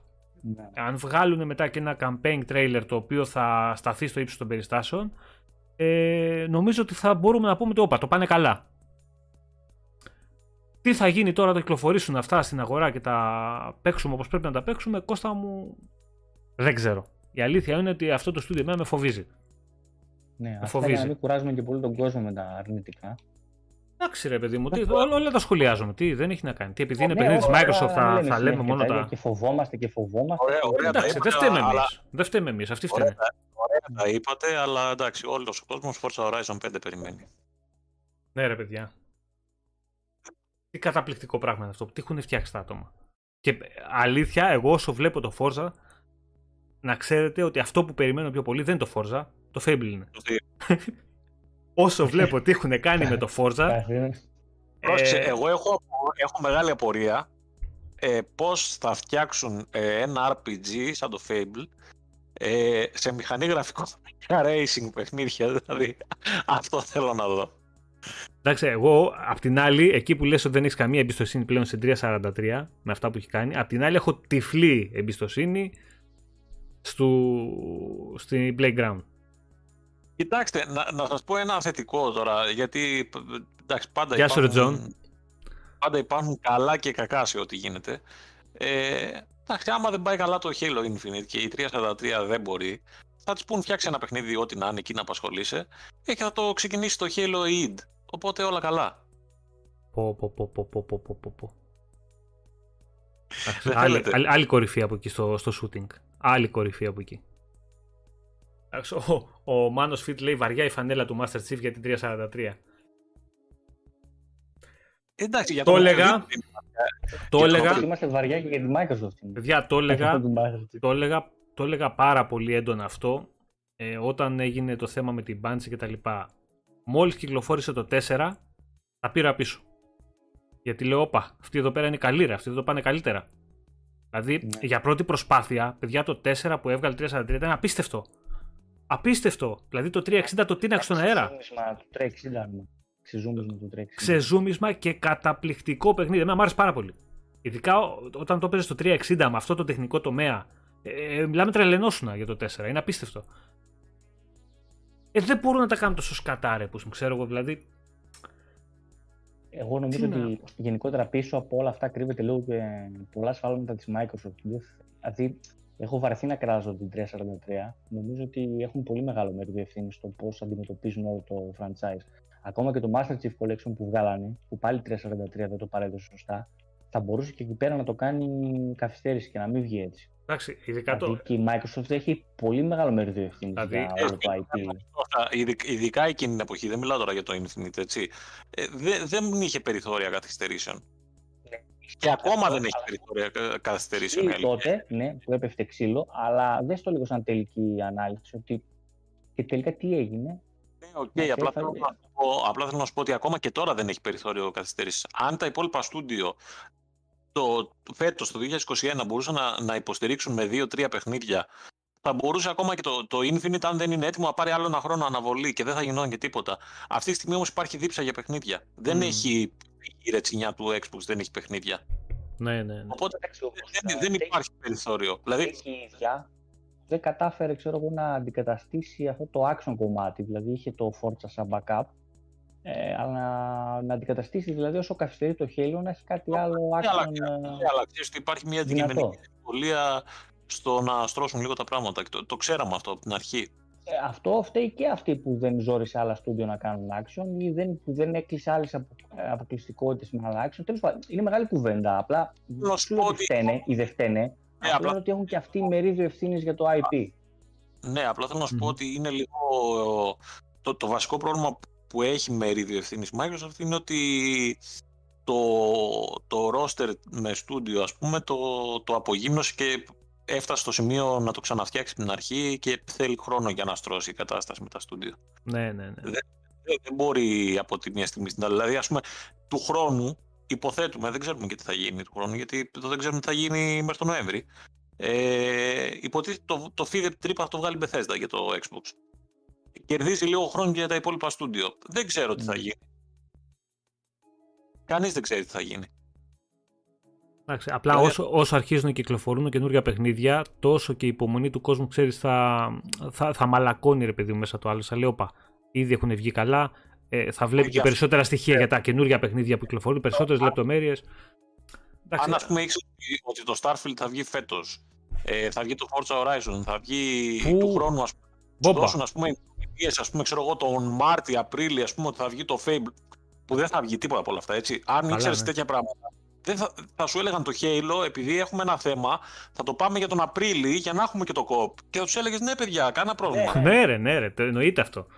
Εννοείται ότι αυτή τη στιγμή ο κόσμος ψοφάει για μεγάλα παιχνίδια. Όταν θα αρχίσουν οι πρώτοι μεγάλοι τίτλοι να κυκλοφορούν ε, και να είναι αρκετοί, όχι ένας κάθε τρία χρόνια, και βλέπουμε, ε, και θα έχει ο κόσμος να ασχολείται, θα, θα πάνε πολύ πιο ομαλά όλα. Θα πάνε πολύ πιο ομαλά και θα είναι και πιο εύκολο για τα στούντιο να, εντάξει, να δουλέψει σωστά σε αυτό που θέλουν. Και το Halo, μην το μηδενίζουμε, μεγάλο παιχνίδι θα είναι. Ναι ρε, ε, εντάξει. Δηλαδή, όποιος έχει αντοχή να το παίξει το campaign μόνος του, δηλαδή θέλει να το παίξει μόνος του, θα το παίξει μόνος του. Όποιος θέλει να περιμένει τρεις μήνες. Εντάξει, το παιχνίδι θα βγει. Πρέπει να βγει δεν σηκώνει αυτή τη στιγμή αναβολή. Ούτε ένα μήνα, όχι τρεις μήνες. Δεν γίνεται να πάρει αναβολή. Νομίζω το καταλαβαίνετε. Αν πάρει αναβολή, θα είναι πολύ χειρότερα τα πράγματα. Σε ένα ιδανικό κόσμο θα ήταν το καλύτερο όμως. Ουφ, ουφ, ουφ, Ε... Έχουμε τίποτα στο τσάτσιμο λοιπόν κάτι θα έχουμε εδώ, κάτι θα έχουμε, δεν μπορούμε να μην έχουμε τίποτα. Έτσι κι αλλιώς πάντα μας ξεφεύγουν πράγματα. Ε, ο Κος λέει παίζω λέει τώρα λέει Halo 3 Massive Collection λέει co με τη μικρή λέει βλέπουμε το lore διαβάζω λέει πραγματικά τέλειο πράγματα είναι, διαβάζω πράγματα είναι τέλειο ε, έτσι κανονικά τα παίζει τα παιχνίδια αυτά και αν σου δοθεί ευκαιρία με παρέα μετά να παίξεις και το παιχνίδι σε Legendary με co θα δεις ένα τελείως διαφορετικό παιχνίδι. Είναι άλλος κόσμος. Άλλο παιχνίδι, άλλη φιλοσοφία, άλλο gameplay. Ε, δυστυχώς, εκεί είναι που καταλαβαίνεις ποια είναι τα, τα βαριά χαρτιά του παιχνιδιού και τι είναι αυτό που το κάνει να ξεχωρίζει τόσο πολύ, ειδικά όταν είχαν βγει από όλα τα υπόλοιπα. Ε, εκεί καταλαβαίνεις τι σημαίνει η AI, παιδιά. Εγώ εκεί έπαθα πλάκα. Ε, εκεί έπαθα πλάκα. Θα μπορούσα να το χαρακτηρίσω μέχρι και roguelike το, το Legendary του Halo από την άποψη ότι Εύκολα. 100 φορές να έχανες, 100 φορές θα συνέβαιναν διαφορετικά πράγματα. Ναι, ναι, ναι. Ή ναι. 100 φορές θα αντιμετώπιζες διαφορετικά τη μάχη και αυτοί οι elite, οι σατανάδες, οι elite θα κάνανε 100, 100 διαφορετικά προσεγγίσεις. ε. Δεν υπάρχει. Η AI που έχει το Απίστευτα παιχνίδι δεν, πράγματα, ναι. δεν, δεν υπάρχει, παιδιά. Δεν υπάρχει. Δεν, μιλάμε, έβγαζες το κεφάλι από πέτρα να σημαδεύσεις και έπρεπε να ξέρεις ε, να σε καλύψουν, να βγεις, να χτυπήσεις εσύ, να κάνεις. Ε, εντάξει, μιλάμε για μαθηματικά τώρα, όχι. Ε, Έβγαινες Τρομερό. να πάρεις το όχημα και έλεγε άλλος, όχι, εγώ θα πάρω το όχημα. Τρομερό, τρομερό. Ο εχθρός. Λοιπόν, πριν κλείσουμε, έχουμε ακόμα έτσι 10 λεπτάκια. Πάμε να μιλήσουμε λίγο για Psychonauts 2. Το οποίο το περιμένω, έχω δει τα τρέιλερ, τα έχω λιώσει. Εντάξει, το πρώτο παιχνίδι το είχαμε παίξει και το είχαμε ξαναπαίξει, ήτανε, το έχουμε πει Κώστα γι' αυτό έτσι κι αλλιώς. Μαγικό παιχνίδι για μένα, ειδικά για την εποχή που είχε βγει. Εξαιρετικό σε ιδέες, σε υλοποίηση, σε, σε φαντασία, σε, σε... Τρομερό, τρομερό. Ε, με αυτά που βλέπω, με αυτή τη δουλειά που φαίνεται να έχει κάνει Double Fine, δεν μιλάμε, το περιμένω πώς και πώς. 25 του μήνα κυκλοφορεί, Day One στο Game Pass και αυτό, δεν είναι exclusive, να το ξαναπούμε γιατί είναι πολλοί αυτοί που λένε το θεωρούν exclusive, δεν είναι παιδιά. Το παιχνίδι θα βγει κανονικά και για PlayStation Ήταν crowdfunding. ε, και το- ναι, και PC και τα λοιπά. Είχε βγει, είχε ανακοινωθεί πολύ πριν την εξαγορά του, της Double Fine από τη Microsoft. Ε, αλλά φαίνεται καταπληκτικό. Μ' αρέσει ό,τι βλέπω μέσα από animation, από σκηνικά, από ιδέες που ξέρουμε εντάξει ότι ο Σάφερ είναι ο άνθρωπος είναι αλλού το μυαλό του. Ε, νομίζω ότι θα είναι από τα καλύτερα παιχνίδια που έχουμε δει φέτος ε, σε όλες τις κονσόλες. Θεωρώ ότι θα Να σου είναι πω κάτι. θα- μέσα στην καλύτερη Είναι- πεντάδα. Να σου πω όμως κάτι, είναι λίγο αυτή τη στιγμή, ε, αν και το περιμένουμε όλοι, ε, θα είναι λίγο έκπληξη το πώς θα κριθεί, οι κριτικές του, οι βαθμολογίες του κτλ. Δηλαδή όλοι περιμένουμε να δούμε πόσο καλό θα είναι αυτό το παιχνίδι. Δηλαδή δεν, δεν περιμένουμε, δεν ξέρουμε τι να περιμένουμε. Ε, Τώρα, θα έχει ε, ενδιαφέρον. Εμείς περιμένουμε ένα παιχνίδι του 88-90 Metacritic. Αυτή είναι η κρυφή μας ελπίδα. Ε, από εκεί πέρα, αν πάει στο 80-82, δεν υπάρχει κάποιο πρόβλημα. Εγώ περιμένω ένα παιχνίδι του 80, αν πάει στο 90 δεν υπάρχει κάποιο πρόβλημα. Αυτή είναι η σωστή προσέγγιση. Οκ. Αν, αν πάει στο 70 υπάρχει πρόβλημα. Ποτήρι μισογεμάτο, ποτήρι μισοάδιο λένε. Ναι, Λέει ο εντάξει. λαός. Κοίτα, ε, λογικά θα είναι ένα παιχνίδι, επειδή έχει βαρύ όνομα από πίσω, έτσι, γιατί εντάξει, το ξέρουμε αυτό το πράγμα, ότι όταν ε, κρίνουν τα site και τα περιοδικά και όλα αυτά, υπάρχει αυτό το πράγμα του, ξέρεις, τι legacy έχει ο άλλος από πίσω και τι, τε- δηλαδή, ε, όπως ένα παιχνίδι του Kojima δεν μπορούν να το κρίνουν κάτω από 80, ε, φαντάζομαι και ένα παιχνίδι του Team Sefer δύσκολα θα το κρίνουν κάτω από 80. Ε, Γιατί, ε, όχι ότι χαριστικά, ας πούμε, ε, εντάξει, είναι παιχνίδια τα οποία είναι δουλεμένα, έχουν ε, οι άνθρωποι μια ιστορία από πίσω τους, έχουν εμπειρία. Δύσκολο να είναι. τέτοιο, Γιατί ε, αν είδατε και το σημερινό βίντεο που έβγαλε ε, η Double Fine, ε, ε, δήλωνα πάρα πολύ ενθουσιασμένη και είπε και ο Tim Schafer ότι πλέον είμαι ενθουσιασμένος για όσους παίξουν το παιχνίδι, πιστεύω ότι θα τους κάνει να χαμογελάσουν. Μα φαίνεται, φαίνεται παιδιά το παιχνίδι. Εντάξει, κάποια παιχνίδια τα καταλαβαίνεις ακόμα και από τα τρέιλερ, από τις ιδέες που έχουν μέσα, από την ποικιλία που έχουν μέσα, από το, το πώς είναι στημένα. Καταλαβαίνεις ότι θα είναι καλά παιχνίδια.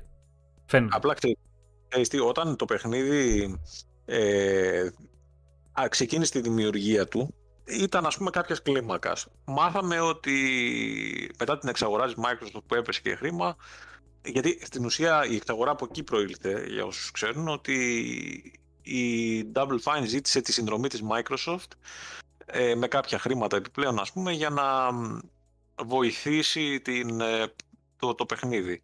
Γιατί χρόνος ε, ίσον χρήμα σ- στις περιπτώσεις αυτές θα μπορούσαν να πάρουν περισσότερο χρόνο. Ε, εμένα το θέμα μου είναι πόσο, αν έχει αλλάξει η κλίμακα του παιχνιδιού, δηλαδή θέλω να πω, ε, αν αυτοί από ό,τι ξέρουμε ας πούμε πρόσθεσαν boss fights, πρόσθεσαν ε, διάφορα πράγματα τα οποία ε, το έκαναν καλύτερο, σίγουρα έκαναν καλύτερο γυάλισμα ας πούμε στο παιχνίδι.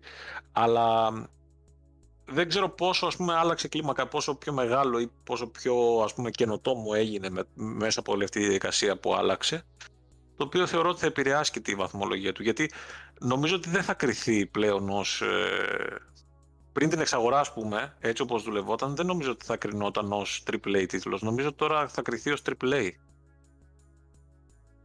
OK, okay, αλλά καταλαβαίνω τι θες να πεις. Ε, πάντως νομίζω αρχικά ξέραμε κάποια τιμή για το παιχνίδι. 70 ευρώ δεν κάνει. Όχι, νομίζω full αρχικά, price θα είναι. τώρα, τώρα, τώρα ξέρουμε ότι κάνει τόσο. Θέλω να πω αρχικά ξέραμε κάποια διαφορετική τιμή, κάποιο 30, 40. Όχι, όχι, όχι, όχι, Δεν, δεν ξέρουμε αν αλλάξει κάτι. στη- Δηλαδή, για να δείξεις το Όχι. μέγεθος της παραγωγής, λες εσύ τώρα. Ναι, ναι. Όχι, Μήπως, όχι, ας πούμε, όχι. πήγε από τα 40 και τώρα πήγε στα 70. Εγώ θεωρώ Όχι. ότι σίγουρα ανέβηκε κλίμακα, αλλά αυτό μάλλον πλεκτικά δεν θα το μάθουμε και ποτέ. Τώρα για, για να ξέρουμε πώς θα το αντιμετωπίσουμε. Θα δούμε. Μμμ. Ε, Ε, εμένα το μόνο περίεργο είναι αυτό που δεν βάλαν το HDR στις ε, παλιές κονσόλες, το οποίο όντως είναι λίγο έτσι περίεργο και μ. ελαφρώς ανησυχητικό. Και η Καλλιόπη αυτό, λέει γιατί- το, στο PS5 λέει θα Μμμ. τρέχει η έκδοση του PS4. Ω, αυτό καλό με είναι. εντάξει, γιατί backwards compatibility. Δεν κάθονται να ασχοληθούν. Καλά κάνουν. Έλα ρε, γιατί κάνουν καλά. Όχι, αυτό βγάζεις. Όχι, ξέρεις τι, δεν είναι πλέον... α, Αυτό βγάζεις, βγάλει το όπως πρέπει. Καλά, που δεν θα έχει διαφορά στο παιχνίδι. Εντάξει, δεν, είναι, δεν θεωρώ ότι είναι Όχι. κανένα τόσο σοβαρή παιχνίδι το οποίο δεν. Γι' αυτό που μου έκανε και εμένα εντύπωση για το HDR. Περίμενε να πω λίγο κάτι τώρα σε αυτό που λέτε. Ε, το... Για το, για, Δεν το, το λέω με κακία πάντως. Το καλά κάνουν. Θα εξηγήσει ο Μιχάλης. για, το, για το αρχικό price που λέτε τώρα. Ε, στο Kickstarter, στο FIG, τέλος πάντων, που έγινε το Ναι. crowdfunding, ε, η τιμή για να πάρεις το κόπια του παιχνιδιού ήταν 39 δολάρια.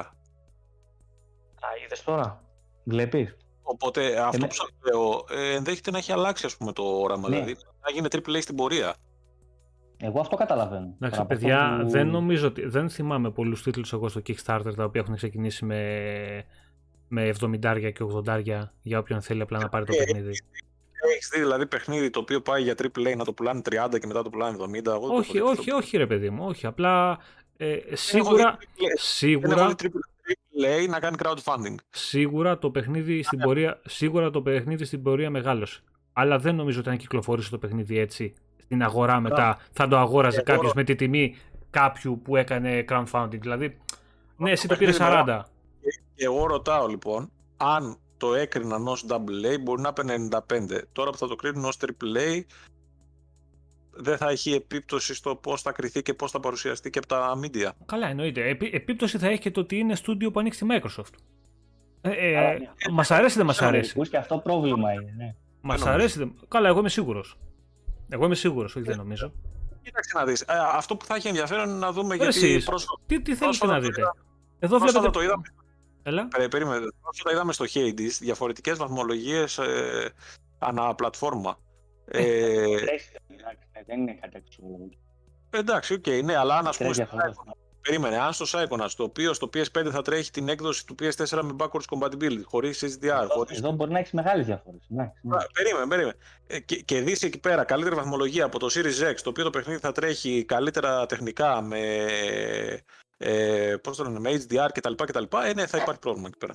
Ε, άκου να σου απαντήσω και ένα άλλο. Υπάρχει και ο αντίλογος όσον αφορά ως το ότι το Series είναι τόσο δυνατό μηχάνημα, οπότε μπορεί πολλά περισσότερα. Άρα ένα Ναι, παιχνίδι, εντάξει, κατάλαβα, θα, θα πάρει Ναι, λίγο πιο χαμηλά, γιατί ναι. μπορούσε και καλύτερα.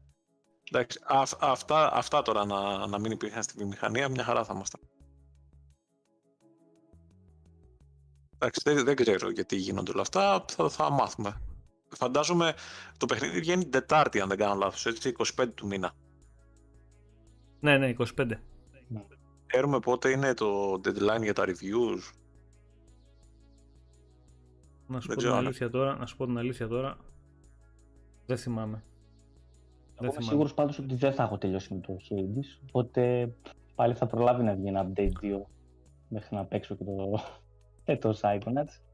Ε, τα δίνουμε σημασία και αυτά, αλλά όχι πολύ. Τώρα είτε, σου λέω, είτε πάει το παιχνίδι 80, είτε 85, είτε 90, θα το δούμε και αυτό. Αλλά μέχρι ένα σημείο. Εντάξει. Δηλαδή το καλό είναι ότι θα το έχουμε το παιχνίδι όλοι στα χέρια μας, θα μπορούμε να κάτσουμε να το παίξουμε, να το συζητήσουμε, να το, να το γουστάρουμε. Αυτό είναι το πιο σημαντικό. Άλλοι θα το αγοράσουν, έτσι. Έχει Μμμ. αυτούς που θέλουν να το αγοράσουν, αυτούς που το θέλουν σε retail. Ε, όλα είναι. Θα το δούμε, θα το δούμε. το Δεν θέμα είναι- μείνανε. Τρεις ναι, μερούλες Όλοι να μείνανε. είναι Κώστα. ικανοποιημένοι, ρε παιδάκι μου. Τι να πω. Τρεις μέρες μείνανε. Ε, λοιπόν, επειδή ρωτάει και ο Ιορδάνης εδώ πέρα σχετικά με τον Diablo, το 2 το Resurrected και το αν αξίζει η αγορά του με τις όλες τις αλλαγές που έχουν γίνει. Εγώ είχα παίξει τον Diablo την εποχή του και το, distraction κτλ. Το χαλιώσει ε,